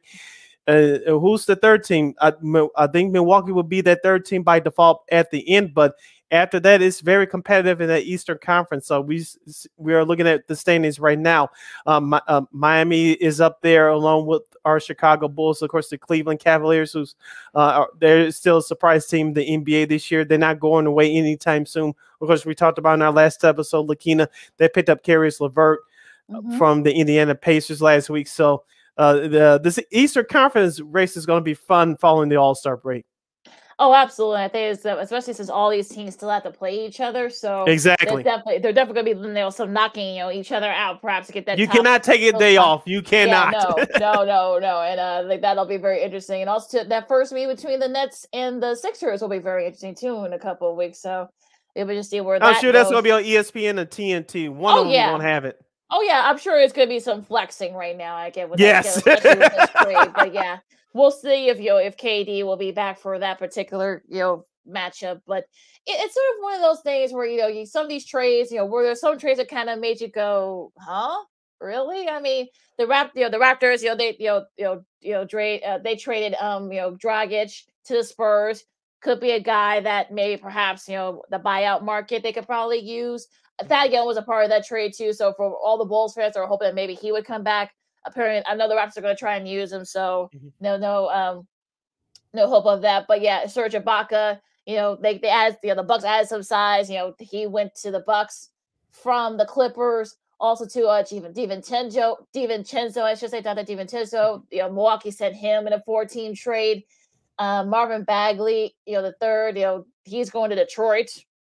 I mean, could be another buyout guy. Could be another buyout guy. Among you know, there are many other trades. Uh, CJ McCollum, you know, got traded you know to New Orleans. Uh, mm-hmm. uh, I mean, and in that era with him and you know Dame. So I know Dame said that reiterated that he wants to stay in Portland. They're gonna have enough, a lot of money come off the books, but okay, okay. You know, he's he's trying to mm. be you know classy about it, but I'm sure he's not. We'll see happy. what happens. Yeah, yeah, we'll see what so, happens. You know, a whole lot of things change in the NBA, so we'll see what happens. Sacramento is interesting too. I mean, they got uh Sabonis among others in the trade with the Pacers. I does does anybody know what Sacramento's doing?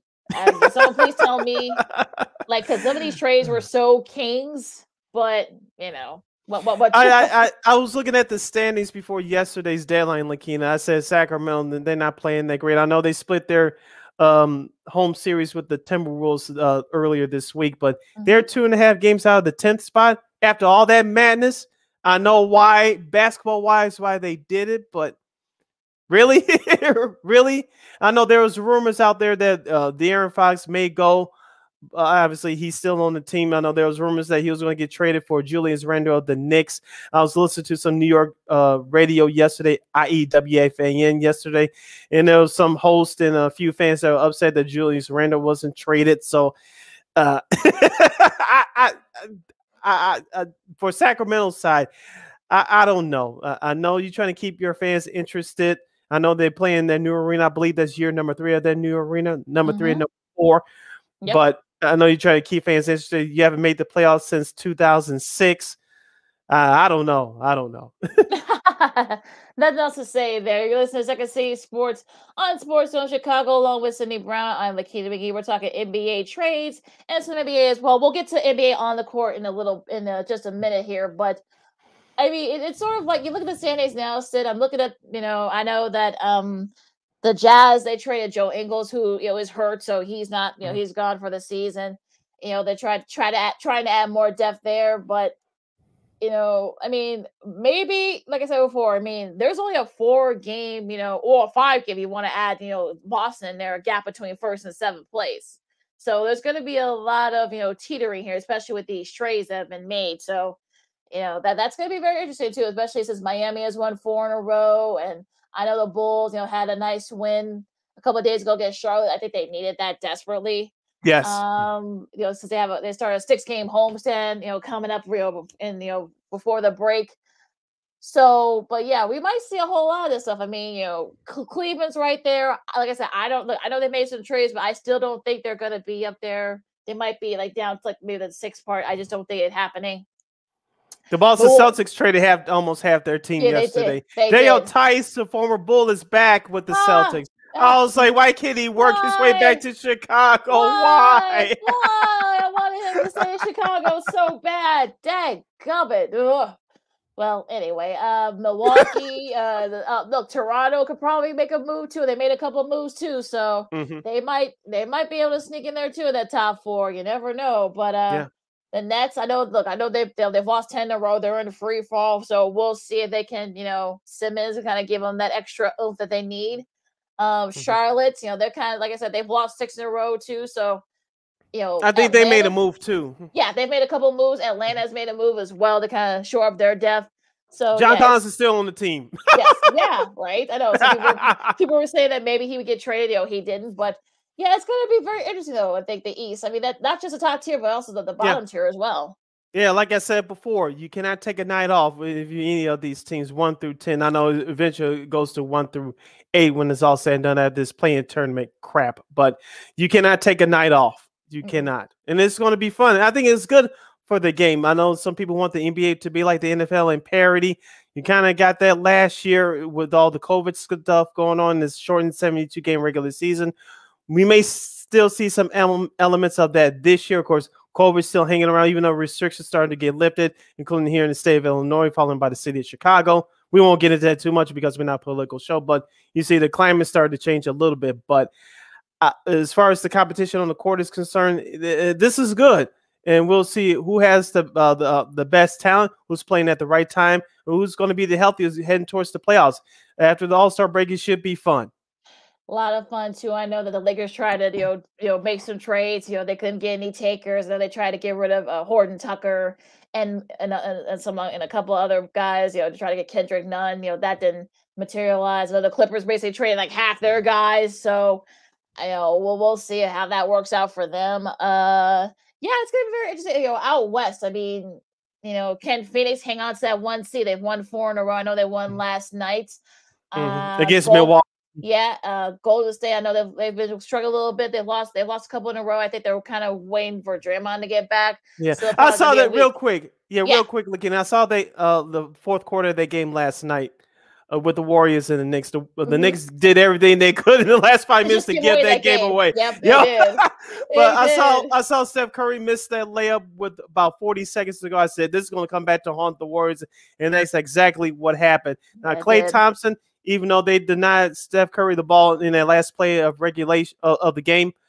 Klay Thompson faked out Evan Fournier, had a great look. It just didn't go down. It just didn't go down. But it didn't. Not to worry about the Warriors too much. Uh, that was a great win for the Knicks. I'm sure uh, Julius Randle and some of his teammates were relieved that they didn't get traded yesterday. So that's probably why they were really happy as well because they got in their butts kicked earlier this week at Denver as they still continuing their West Coast road trip. But that was a big win for the Knicks last night in more ways than one. I know they needed that win desperately because there have been a lot of rumors about that. I know that mm-hmm. Randle's glad he didn't get traded. He might still might leave, you know, in the off season, so you never right. know. We'll worry about that later. But right now, I'm still here. Let's play. Yeah, let's try to finish the season strong. Now the Lakers lost to Portland a couple of days ago uh, after being up big. Uh yeah, James Worthy, if you saw his comments, he wasn't very happy. and uh yeah, and that's probably about as as angry as I've seen him. So, you know, it, it's it's sort of one of those things. I know Magic has some comments as well on his Twitter, but uh and it's just like, look, the, what what what can you do? Is there anything that the Lakers can do? I mean, they tried to trade, but they that didn't. Nothing could. They were. They don't have. We don't want to, Russell Westbrook's contract. They didn't want. That's yeah, what he used exactly. to say. We had him before. We don't want that again. We're trying to rebuild. Thanks, but no thanks. yeah, that's what that was. yeah, that's, thank that's you. What that one more, yeah. one more again, as the kids would say. Absolutely. So yeah, oh, it, yeah, be yeah, bye bye. So yeah, there so you go. yeah, there you go. But yeah, I, I mean, I, look, I don't know what I know. Some people said the Lakers have, have hit rock bottom, but I, I, don't know. What what what do you think? It's sort of like you know we've been we've we've seen this you know movie before in these last few few mm. months, but it, it doesn't look good for the Lakers right now. I still think they'll find their way to get into the playing tournament, but like you said, right now it's not good. We said this a thousand times. We'll say it a thousand and one times. LeBron James, when you get a polarizing figure like this, you hand the keys over to him, your franchise over to him. This is what happens. You chose your buddy Russell Westbrook over DeMar DeRozan and Buddy Hield, who was traded, uh, who who was traded yesterday. Uh, this is what happens. You the old, I believe, the oldest team in the league. Mm-hmm. The young, quote unquote youngest person is Talen Horton-Tucker, followed by Kendrick Nunn, who hasn't played this year. Chicago's very own, and Malik Monk, your three youngest players. I know also Reaves a rookie, but still your youngest uh, player, three youngest players that I mentioned on that roster. It's not good. I know Russell Westbrook, uh, he didn't play on Wednesday because of back tightness, quote unquote. Mm-hmm. But uh, he was benched the last few games in the fourth quarter.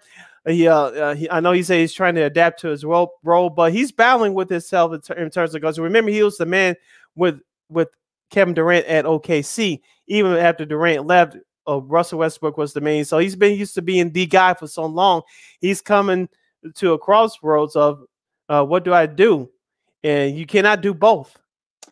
Like I said, this goes deeper than Westbrook, but I'm just saying one of the problems is with him. I think it's an eternal battle with him as far as how can I balance not being the man as much and doing what I need to do to help the team win. Remember, I said Lakina coming into the season, uh, uh, his numbers were going to come down some, but it was going to help him if he realized it was going to help him along the way because he doesn't have to do everything like he did at OKC, Washington, and Houston to a lesser extent when Harden, him and Harden were teammates once again. So, but he just hasn't figured it out yet. Hopefully, he fig- figure it out soon.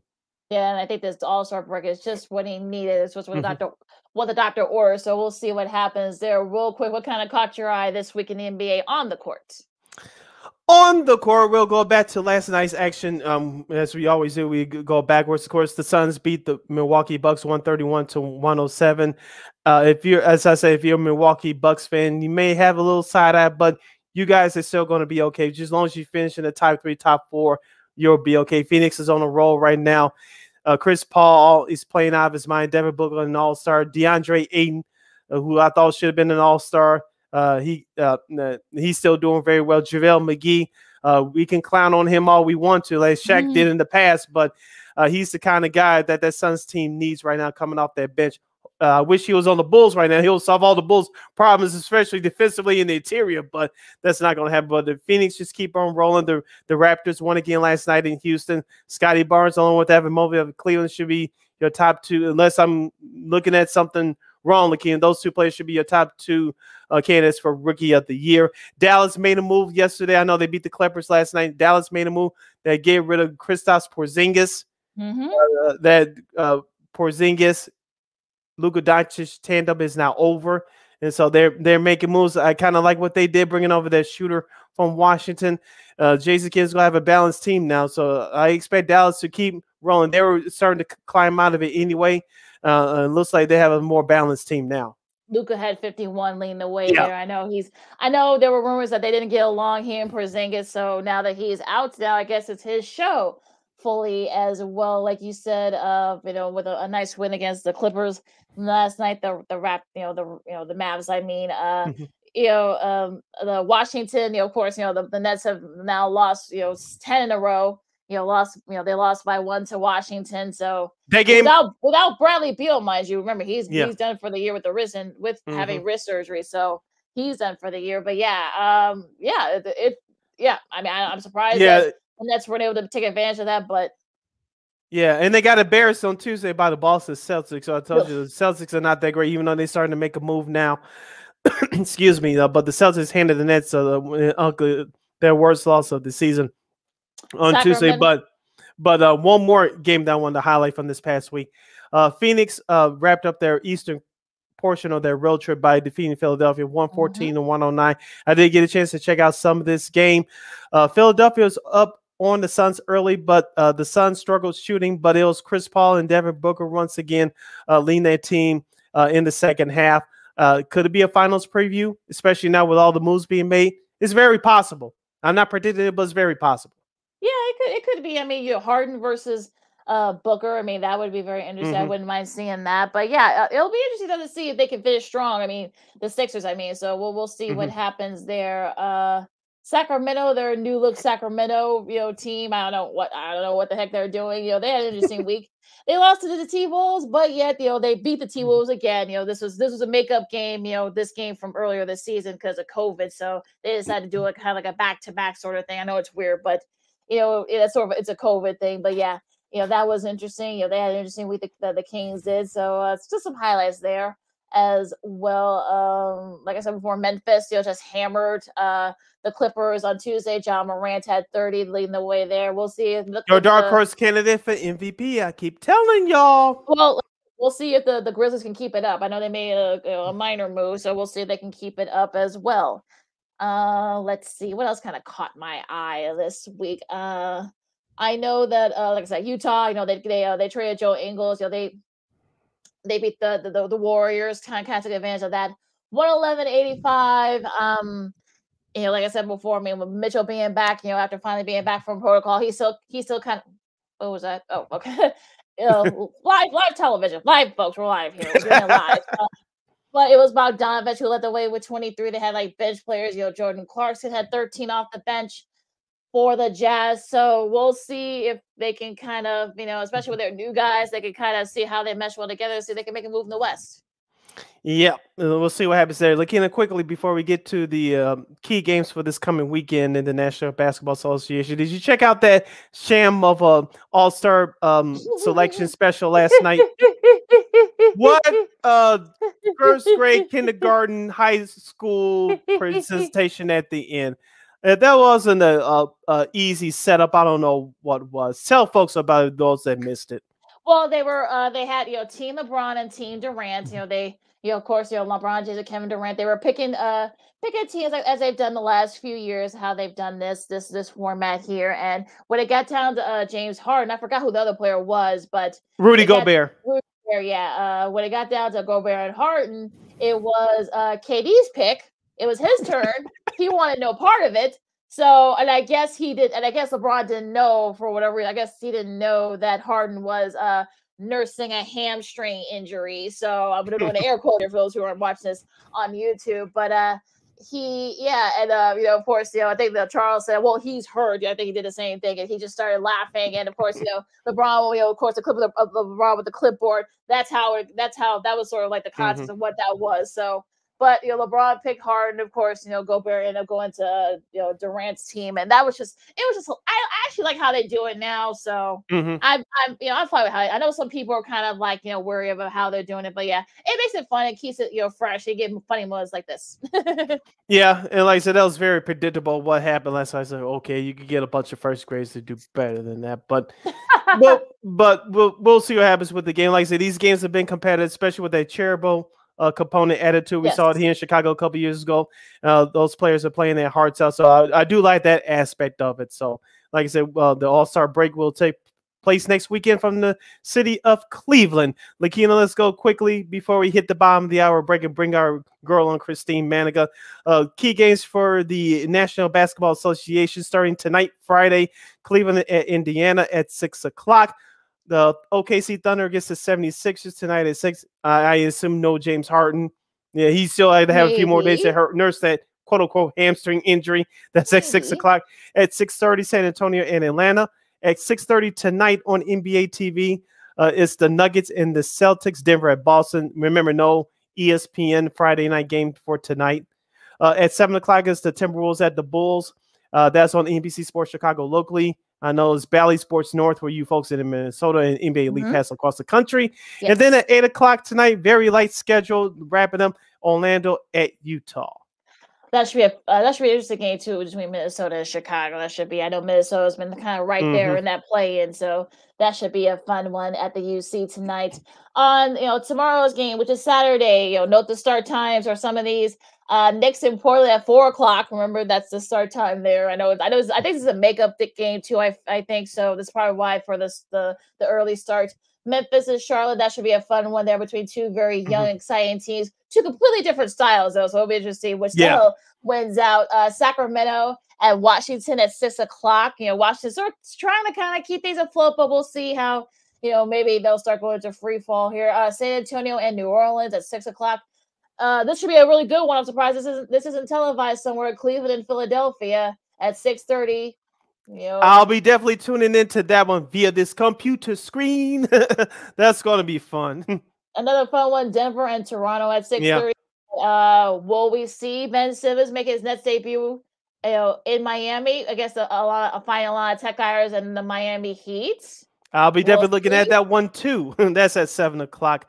Uh, OKC and the Bulls um, uh, back to back for the Chicago Bulls at home. That's tomorrow night at seven o'clock. For both uh, teams too. For both. Yes. For both. Yep. Yep. Uh, Clippers at the Mavericks once again at seven thirty. Uh, at eight o'clock, the Orlando Magic would pay a visit to Phoenix to take on the Suns, and then the Saturday night primetime game on ABC, the Lakers and the Warriors. Especially what happened to both teams uh, especially the Warriors last night. I think the Warriors will have a little some some for the Lakers, and, and I think the free fall will continue for the Los Angeles Lakers team. Orlando and Phoenix finishing up that one, mm-hmm. and a mm-hmm. very light schedule for Super Bowl Sunday. Uh, the one o'clock game on ABC. You got Atlanta and Boston. Like I said, Boston has traded like, like half their squad, so we'll yep. see how they look. And also to Minnesota and Indiana. So uh, hopefully Minnesota can take, can take advantage of kind of like Indiana, kind of you know mm-hmm. rebuilding, if you will. All right, and that's your schedule for the National Bas- Basketball Association for this weekend.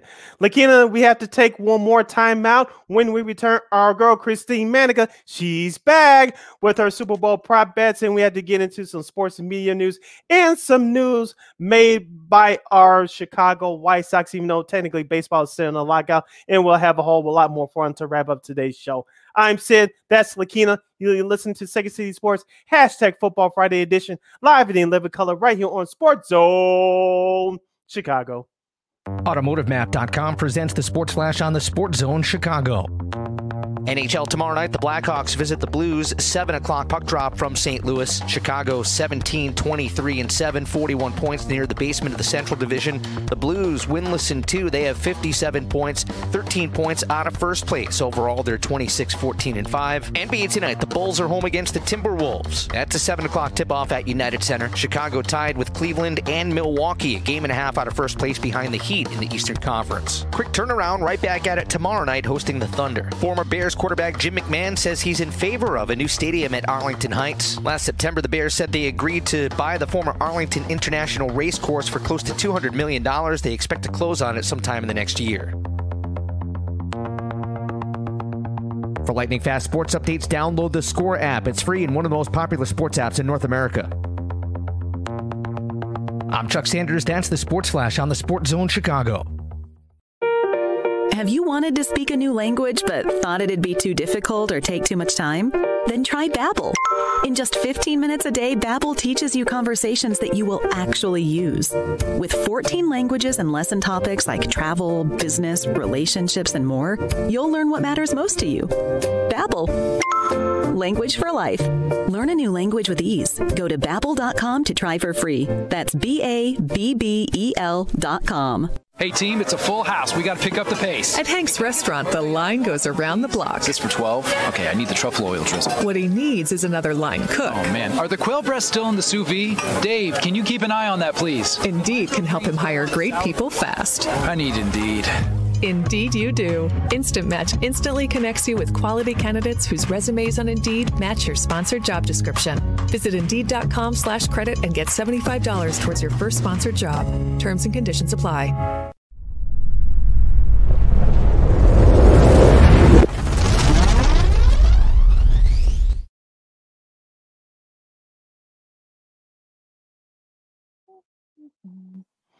Welcome back to Second City Sports, the hashtag Football Friday edition. We're live and in living color right here on Sports Zone Chicago. Silly Kenny here with you. Wrapping up today's show, we have a, a little bit over a half hour left in the program. We're going back to our big game discussion between the Rams and the Cincinnati Bengals, Bengals the NFL's I know. uh, the 56th edition of the NFL Championship game will take place on Sunday in SoFi Stadium in Los Angeles, California. Mm-hmm. The game can be seen on NBC starting. The, the game time will be at 5:30 p.m. Central Standard Time. And to join us uh, to discuss uh, Super Bowl prop bets and a whole lot more, our girl, she's back from KXRB Radio in Sioux Falls, South Dakota.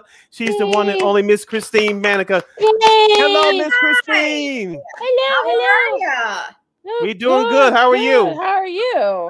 You know what? I don't know. Did, did you tell everybody where I was or no? Uh, no, but you can if you want to. I mean, there's an article that I wrote about it, so might as well. Yeah, I had COVID, um, so I'm fine. I thought it was a fluke. In all honesty, when when I tested positive, I was really lucky. I had pretty much mild symptoms, little to no symptoms. And yeah, I was able to go back to work for uh, one day last week since a quarantine. So it's been crazy. Yeah, well, we're glad you're feeling better. Yeah, yeah, that's the important thing. That's the important thing. That's why we're happy to have you back and you're starting to feel better. And that's the important thing. So, no, you know, well, welcome back, Christine. Uh, what are your sort of your synopsis of this game? Because I I was you know been telling said we had Randy Cross on you know three times Super Bowl champion. You can go back and replay that, folks, on the you know, the Sports Zone Chicago's uh, YouTube and uh, Facebook pages. But uh, I feel like this could go one of four ways. This you know Super Bowl either you know the Rams blow out the Bengals. I don't think that's to happen. The Bengals you know kind of like pull away late. The Rams pull away late or we get like a last second field goal, maybe Evan, Mc, Evan McPherson or maybe uh, the Rams kicker get a, a, field goal, you know, to win it. What do you think? I, I think those are all really good, you know, synopsises of what could happen. It, it's tough because these teams they they've never faced each other before. On one side, you have a whole caliber of elite athletes, and I'm talking about the people from the Rams. You have Donald, you have Stafford, you have uh, Cooper Kupp, and then you also have Von Miller. Uh, Odell Beckham. So the list can just go on with the amount of athletes that are on that all star roster for the Rams. On the Bengals, you got a lot of young blood on there. You got Joe Burrow, who I called was going to be the comeback player of the year, by the way. You called it, yes, you did. Thanks. who's not new to the NFL or to a big stage, but he is new to this type of setting. You also have Ja'Marr Chase, the rookie of the year now, and this is his first time. So you have a lot of first time scenarios happening on the other side of the field. But then again, they have the abilities to hopefully keep up with the Rams. How are they going to stop Donald? I don't know. Like the O line better be gaining a couple of pounds or something to really push him back. But I think anything can happen. I wouldn't count the Bengals out because, you know, my heart is rooting for the Bengals. But when you look at the experience and the caliber of athletes, like I mentioned from the Rams, Mm-hmm. I, I think the Rams have a chance of winning, but it won't be a blowout. Yeah, if you have a question or comment for us, yeah, if you have a question or comment for us, get out of that system. If you have a question or comment for us, uh, uh, who's going to win the big game between the Rams and the Bengals? Please go to Sports Zone Chicago's Facebook page or Sports Zone Chicago on YouTube. Type in your uh, predictions in the comment section. We can get them up on the screen for you. Uh, Christine, are you ready to um, make some before we before we uh, get our predictions who's going to win are you ready to uh, predict on some prop bets let's do it i'm ready all right that's my answer here we go uh, here we go the national anthem over or under two minutes over we'll start with you christine over. It's Mickey Guyton. She's going to Yes. do this big. She's had an incredible start to her career. She had a little bit of turmoil there for a little bit, but she's going to make this big. So it's going to be over two minutes. I think it's gonna be just under. I feel like I know that she's gonna, you know, she's oh. yeah, she doesn't seem like the kind of kind of person that's gonna like you know drag it out. I think you know she's gonna like keep it very slow and steady. Steady. You know, she's a very mellow performer. I feel like so. I, I- I think yeah, I think she's good. I think it'll be just under. I- Can I push? Can I push? There's gonna be a couple push. Can it be like right at two minutes? of Right course at she least. So what are we saying the national anthem's going to start? Are we saying it starts right after the announcer introduces or right when the music starts? I That's assuming when the question. music The starts. music starts, I think. So starts? it, Okay. Yeah, so it, it could it could be oh I, I'll, okay I'll say just a I'll, you know, I'll change my mind I'll, I'll go over I think Go just a little bit over. over yeah I'll be the lone wolf in the room. I'll say slightly under. Coin toss, heads or tails. oh I hate Oh boy. oh Well, here- Jesus Well, here's a fun fact. Any player, any team, I should say, that's won the coin toss in the last five years has not won the game. So keep that in mind too. Uh-huh. Um, I will uh tails. Everybody Okay. says tails. I'm gonna go say tails. I know it's 50 50 but I'm going with the with the uh the all reliable heads here I want to say heads I'll go with Christine and go with tails. Uh, let's see. First offensive play, pass slash sack or run. hmm. Jeez Ooh. Are Oh, you gonna start with this one, Lakina? I'll, I'll, I'll yeah I'll start them I'll, I'll say it, okay it depends on who starts first I Right. think if, if the if the the Rams decide to you know let the Bengals receive or the or the Bengals decide to take the ball first, it might be a sack. It might that might be it might be like the first game right. Now. I think that Eric Donald sack. That's what I'm I'm picking. That's what I'm going for. Eric Donald sack to start off the game.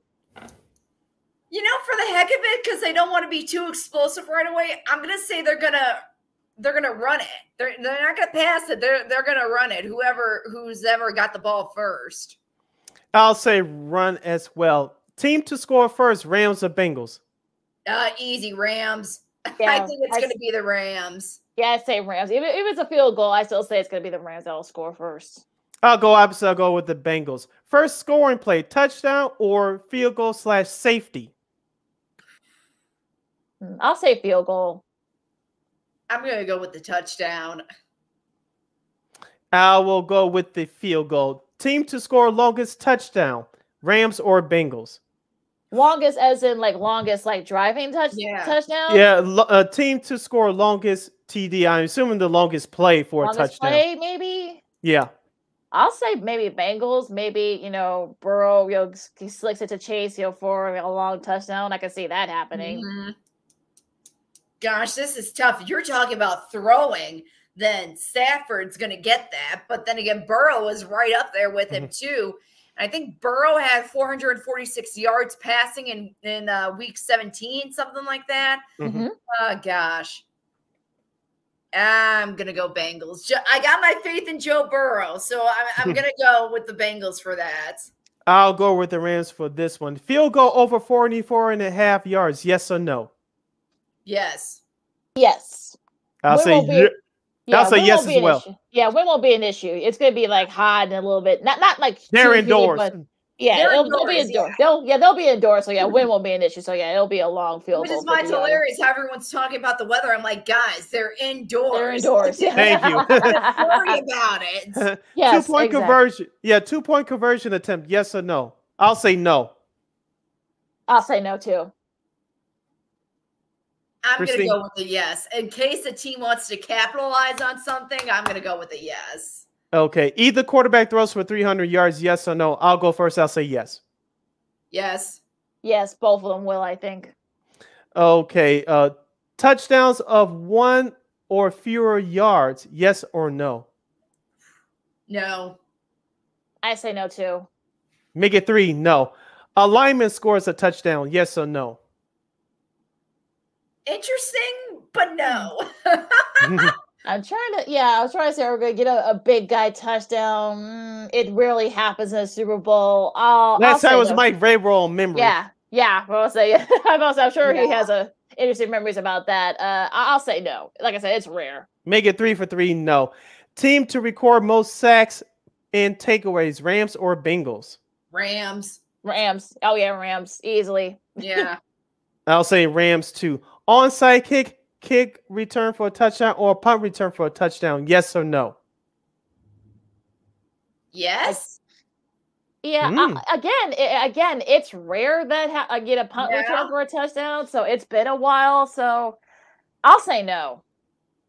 I'll say no as well. Of course, we all know that the halftime show will feature Dr. Dre, Eminem, Snoop Dogg, Mary J. Blige, and Kendrick Lamar, which has been added to the lineup. He's a new rap artist from um, Los Angeles, California. He's been out there for the last few years. Uh, where is that property? Uh, uh, uh, the late great Tupac Shakur, who was originally from New York, he was living in LA when he unfortunately passed away in 1996. Tupac song played during the halftime show. I'll say yes because remember in 1995 when Tupac came out of jail, he did California Love with Dr. Dre. I'm sure that's going to get a, a play for a few seconds during that halftime show. I promise you. So that's an easy yes for you for me. Yes. I mean, you can't do California without that song. So yeah. Oh yeah, it, it would be a, a shock if he if Dre doesn't put that as part of the medley. You got to have that in there. You have to. Okay. got to. Uh, the team to score last, Rams or Bengals? Bengals. Score last. Yes. I'll say Rams. I'll say Bengals. Uh, either team score over 27 and a half points, yes or no. This is an easy yes for me. Yeah. Yeah, I agree. Okay, let's see. Let's find another one here. Uh, highest scoring quarter, first, second, third, or fourth quarter? First. I'll say third. Or, I'll, you know, I'll say the fourth. 'cause I think this is going to be, especially if I if I know it's going to be close. Is gonna someone's going to pull away late. I think that's where the points are going to be at fourth. I'll say second quarter because I have a sneaky feeling that the Rams will probably pull uh, Kansas City Chiefs did in the in uh, in the AFC title game, but you know Kansas City messed around and that's what cost them in the second half. I'll say the second quarter. So uh, I'll go with the second quarter on that. Uh, over under 48 and a half total points scored. Over 48 and a half or under 48 and a half. Oh, Under. over. Oh, before you, oh, I'll say. Oh gosh. Oh Jesus. I'm gonna go pay for it. That's total points combined with both teams. combined. Uh, Yeah. I'll, I'll say under. I'll say under then. Under 48 and a half, Lakina? Okay. Yeah. Christine? Under. under. Ooh, the 2020 is. I'll, I'll I'll be the eyeball in the room. I'll say a slightly over. Okay, let's see. A couple more here. Uh, either let's see. Ba, ba, ba. I think we covered most of them. Oh, over under three and a half three and a half times. Uh, specific players, wife, girlfriend, friend. Oh, oh uh, mentioned on uh, uh, shown on TV rather. Over under three and a half times specific player, wife slash girlfriend on TV. Over under three and a half, which means Matthew Stafford's wife will probably be the first on the Yep. list. You said over three and a half, Christine. Yep, Yes. yep. Okay, Oh, Lakina. no, uh, no, NBC doesn't. NBC doesn't do that type of thing. So I'll say under. We may we may get one shot of her of, of Kelly, but yeah, yeah, under. The NBC doesn't do that type. Of, if this was if, if this was Fox doing the Super Bowl, which they will next year, then I say over. But since it's NBC and they rarely do that type of thing, you know, in their football coverage, I'll say under. I'll go with Lakina. I'll go with under as well. Um, one one more, and this is from my personal list. Of course, Devin Hester, 15 years ago for the Chicago Bears, had the opening kickoff return for a touchdown. That record still stands today. Will it be um, broken on Sunday? I'll go first. Hell no. Hell no. No. No, no, No. All right. no. Good. Nope. Moving on. Super Bowl MVP, quarterback or non-quarterback? Christine, I'll start with you. You know, I would hope it would be a non quarterback, especially, oh boy. It's so basic, but it, it's going to be a quarterback. It's going to be Stafford or Burrow, whoever wins it. Yeah, I think this is one of those years where we may see uh could maybe an OBJ, could be a could a Ja'Marr Chase. I That's think what I was thinking. Yeah, wouldn't Chase be like if, if Chase does win, would it be like the first he would be the first rookie to win MVP, right? I think I would this think so. I think yeah. so. Yeah. yeah. So uh OBJ, maybe Cooper Kupp, uh T mm, I'll say a non-quarterback. It could look, it could be it could be a defensive guy, who knows, but Yeah. so I'll I'll I'll, I'll say non-quarterback. I'll go with quarterback. And our last prop bet here, it says on the sheet here, if I can get it up. Da, da, da, just bear with me for one second. Uh, see, where did it go? These darn computers. Here we go. Gatorade shower, yes or no? I think yes. that's an easy yes. Yes. Oh, yes. Oh, yes. Yes. Uh, the question is, what's going to be the color? Purple. If the Bengals, is it oh, purple, Christine? Purple. Just because it's so out of the blue, purple. Okay. I'll go with like basic. I'll say orange. I'll uh, let's see. I'm gonna say light blue. Okay. Oh, it's very specific. For the Rams, if the Rams win, I can see light blue. I can yeah. see that. Yeah. All right. So those are our uh, prop bets for Super Bowl 56. Of course, let's get to our picks. Christine, I'll start with you. The Rams are playing at home stadium. It's the second year in a row the NFL team has done this.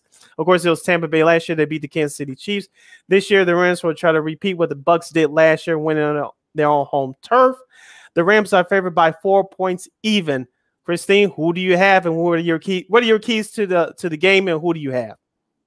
Gosh, this is tough. Just because you have heavy hitters on both sides of the ball for the Rams. Whereas the Bengals, you know, they kind of struggle a little bit on the defensive side. Their offensive side, pretty strong. Defense, they could they could, you know, compete with them, but could they keep up with a guy like Cooper Kupp and Matthew Stafford? That's going to be the main question. Oh, and Odell Beckham. Like seriously, that's going to be the, really the key points there. I, I listened to a lot of a lot of podcasts this week, a lot of radio too. And I heard someone say that this game for the Rams against the Bengals, it's they called it child's play, which I'm like, okay, I wouldn't go that far in it just because when you're looking at the teams that they faced in the postseason and who's on their roster, this is like going to be nothing for them, or at least some people think it should be nothing.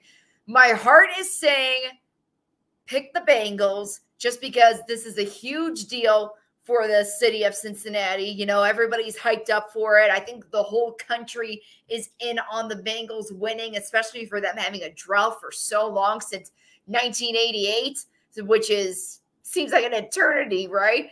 But logistically, I, I think the Rams are going to pull this out. It's not going to be easy like everybody thinks it is because, you know, it's an even playing field now. All teams have had the proper amount of time to prepare. So it, it just depends on who can keep up with who or who is slacking because they don't think it's it's their top competitor. But uh, I got to pick the Rams. I, I, I want the Bengals to win. I really do. But I think the Rams are going to do it and they're going to be another place in history books for another team to win at the home field. I think the Bengals are playing with house money. I it's it's not gonna be one of those days where they'll just happy to be there. You know, they're just oh you know you know they weren't expected to get this far, so oh you know what ah we'll just you know chill. We're in LA, you know we'll just chill and stuff. I think it's all business for them. But with that said, I think the Rams are on a mission. I think they built this team for this moment. You know, mm-hmm. they, got rid of, you know, first round picks and second round picks and such to bring on, you know, Von Miller and OBJ and those guys. So it's not gonna be a blowout. Like I said, I know some people are saying it's gonna be a blowout. Oh, you know, the Rams are gonna blow out the Bengals. No. No. It's gonna be close for a little bit, but I think, like I said before, in the second half, especially going into the fourth, you know, the Rams are gonna pull away late. You know, we may get a strip sack or maybe a scoop and score, or maybe Ramsey gets a, a, a pick six or something like that. I think it's going to be like 28, like 17, or 28 16 or something like that. Rams. And I'd say Aaron Donald will end up winning MVP. Hmm, that's stepping out a little bit. I could, I could dig that. Uh, uh for, the, yeah. uh, for those of you betting on the money line, you take the Bengals. That's an easy one for me, which you know that when I'm getting ready to say the final score. The Cincinnati Bengals 26, the Los Angeles Rams 29. Mm. It's gonna it's not gonna come down to the last second field goal. Cincinnati will kind of have to play catch up, going back and forth a little bit for a while, but uh, the Rams will have enough just to hang on. They'll win by that score 29-26 Rams. Okay. Bengals right. will cover, but the Rams will win. Like. I said, I really don't have no dog in this fight. I'm with you, Christine. If Cincinnati right. wins, great, but I don't hate the Rams. I don't. They don't play the Bears that often. They don't. you know, the same One damn conference. during the season where they embarrass them in front of America. Right. But Oh yeah, what happens? What happens like every other every other year, so it's fine. All right. right. Yeah, so that's uh, that's our Super oh, ooh, the big game, 56 uh cham- NFL Championship edition of our uh, NFL picks. Christine, great job all season long, uh, doing our picks all season long. So thank you very much for participating with us. But we're not done with you yet, so we still have a few more minutes left in the show. So uh, Okay. it's, it's been it's been a pleasure having you all uh, during uh, the whole football season. Uh, you listen thank to- you. You listen to Second City Sports hashtag Football Friday edition. Lakina, Sid, and Christine here with you. We still have a few minutes left. Christine, we know the MLB lockout is still going on. Training, uh, not training camp, uh, spring training is supposed to start next week. It looks like that's not going to happen, even though both sides are supposed to be tomorrow, Saturday. Uh, the owners in the Players Association. We'll see what happens. This could be a critical moment if the regular season starts on time. Looks like we're going to have a shortened spring training. It'll be five weeks, four weeks. We'll see what happens. But this week, the White Sox, the Chicago White Sox starting selling tickets for the 2022 regular season.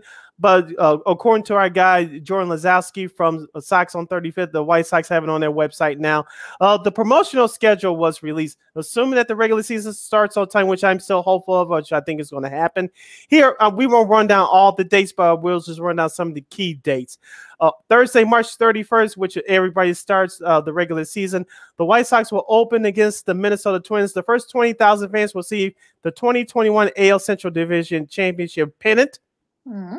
Ooh, nice. Okay, okay, Yeah. that's cool. Nothing. Sa- no- another one to add to my office space.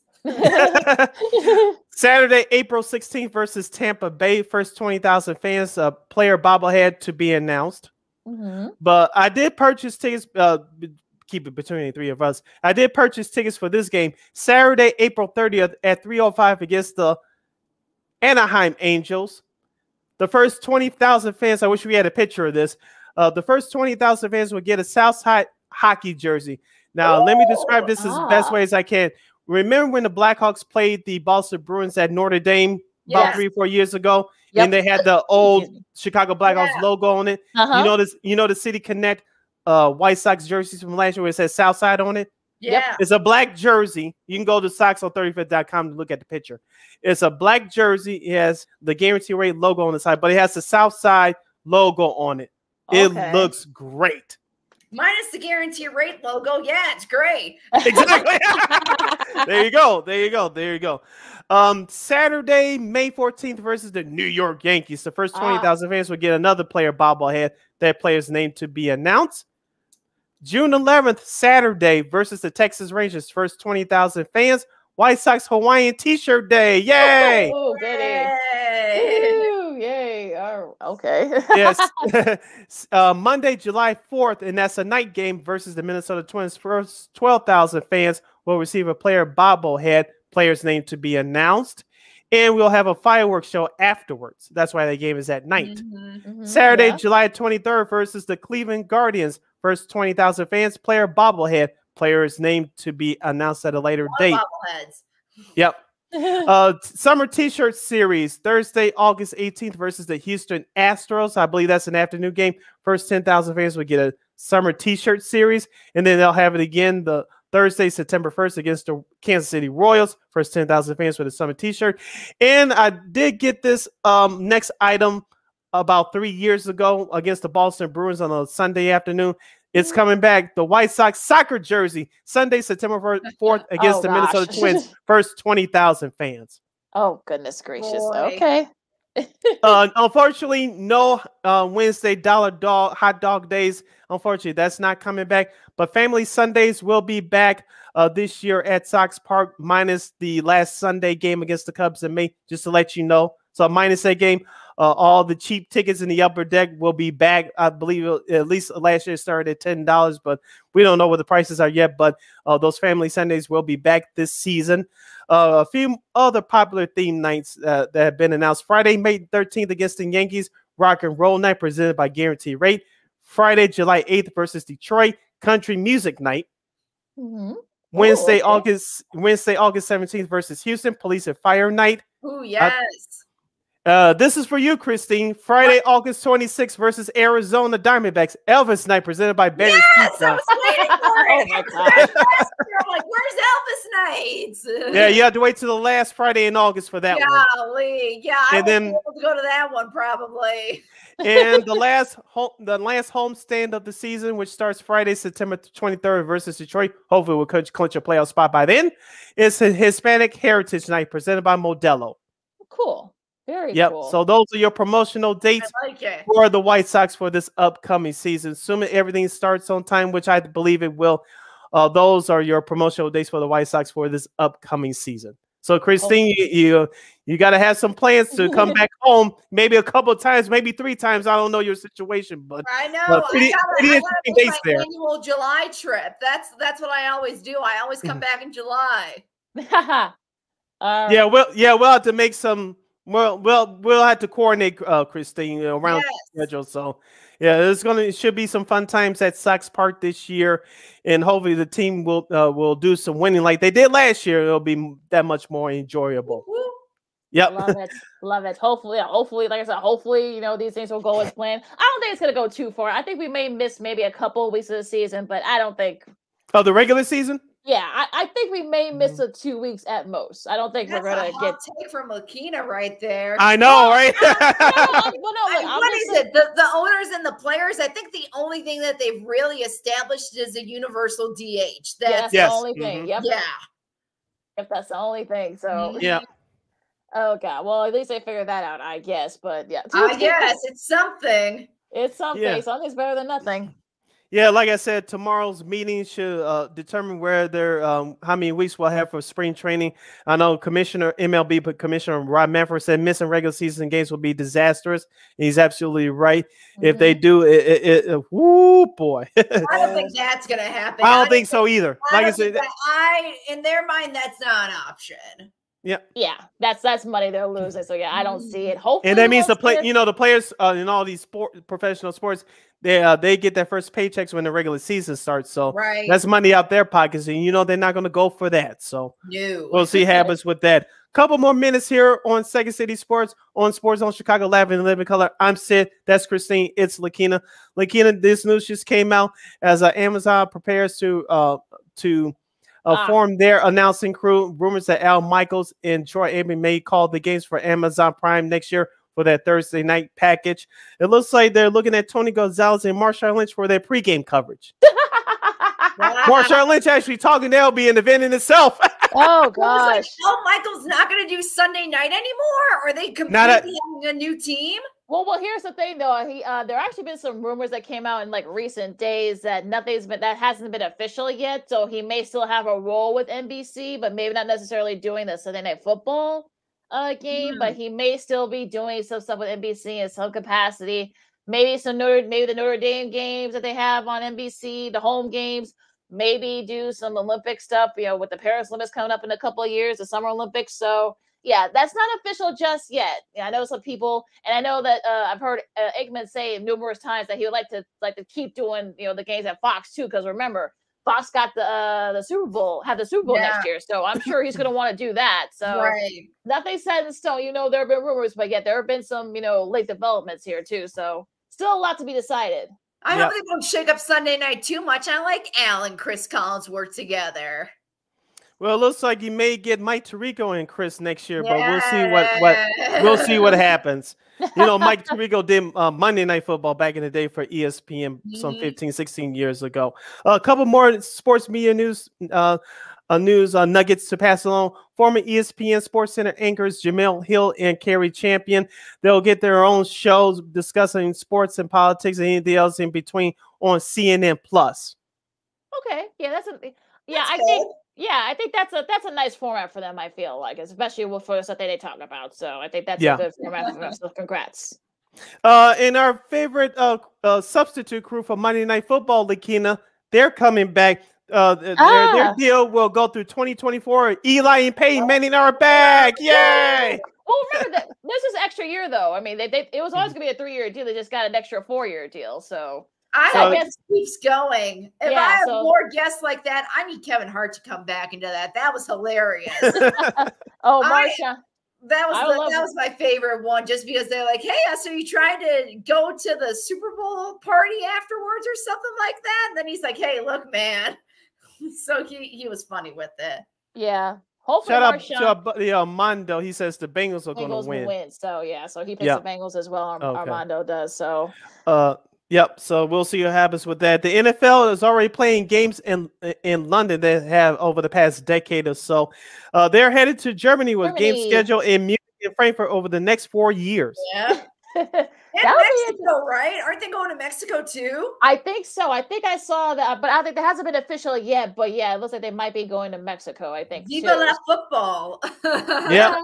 Well, hopefully this hopefully the field's better than they did when they, when they tried to do it uh, a few years back. Remember that that field was a hopefully the field's in a much better shape. But yeah, yeah. And finally, from ESPN, former New York City talk show host uh, from the Mike and the Mad Dog days uh, locally in New York City, Chris Mad Dog Russo, who hosts his own show on MLB Network. He will co-host First Take every Wednesday with Stephen A. Smith. Here, here's oh, all gosh. to say about that, Lakina who's going to out yell who?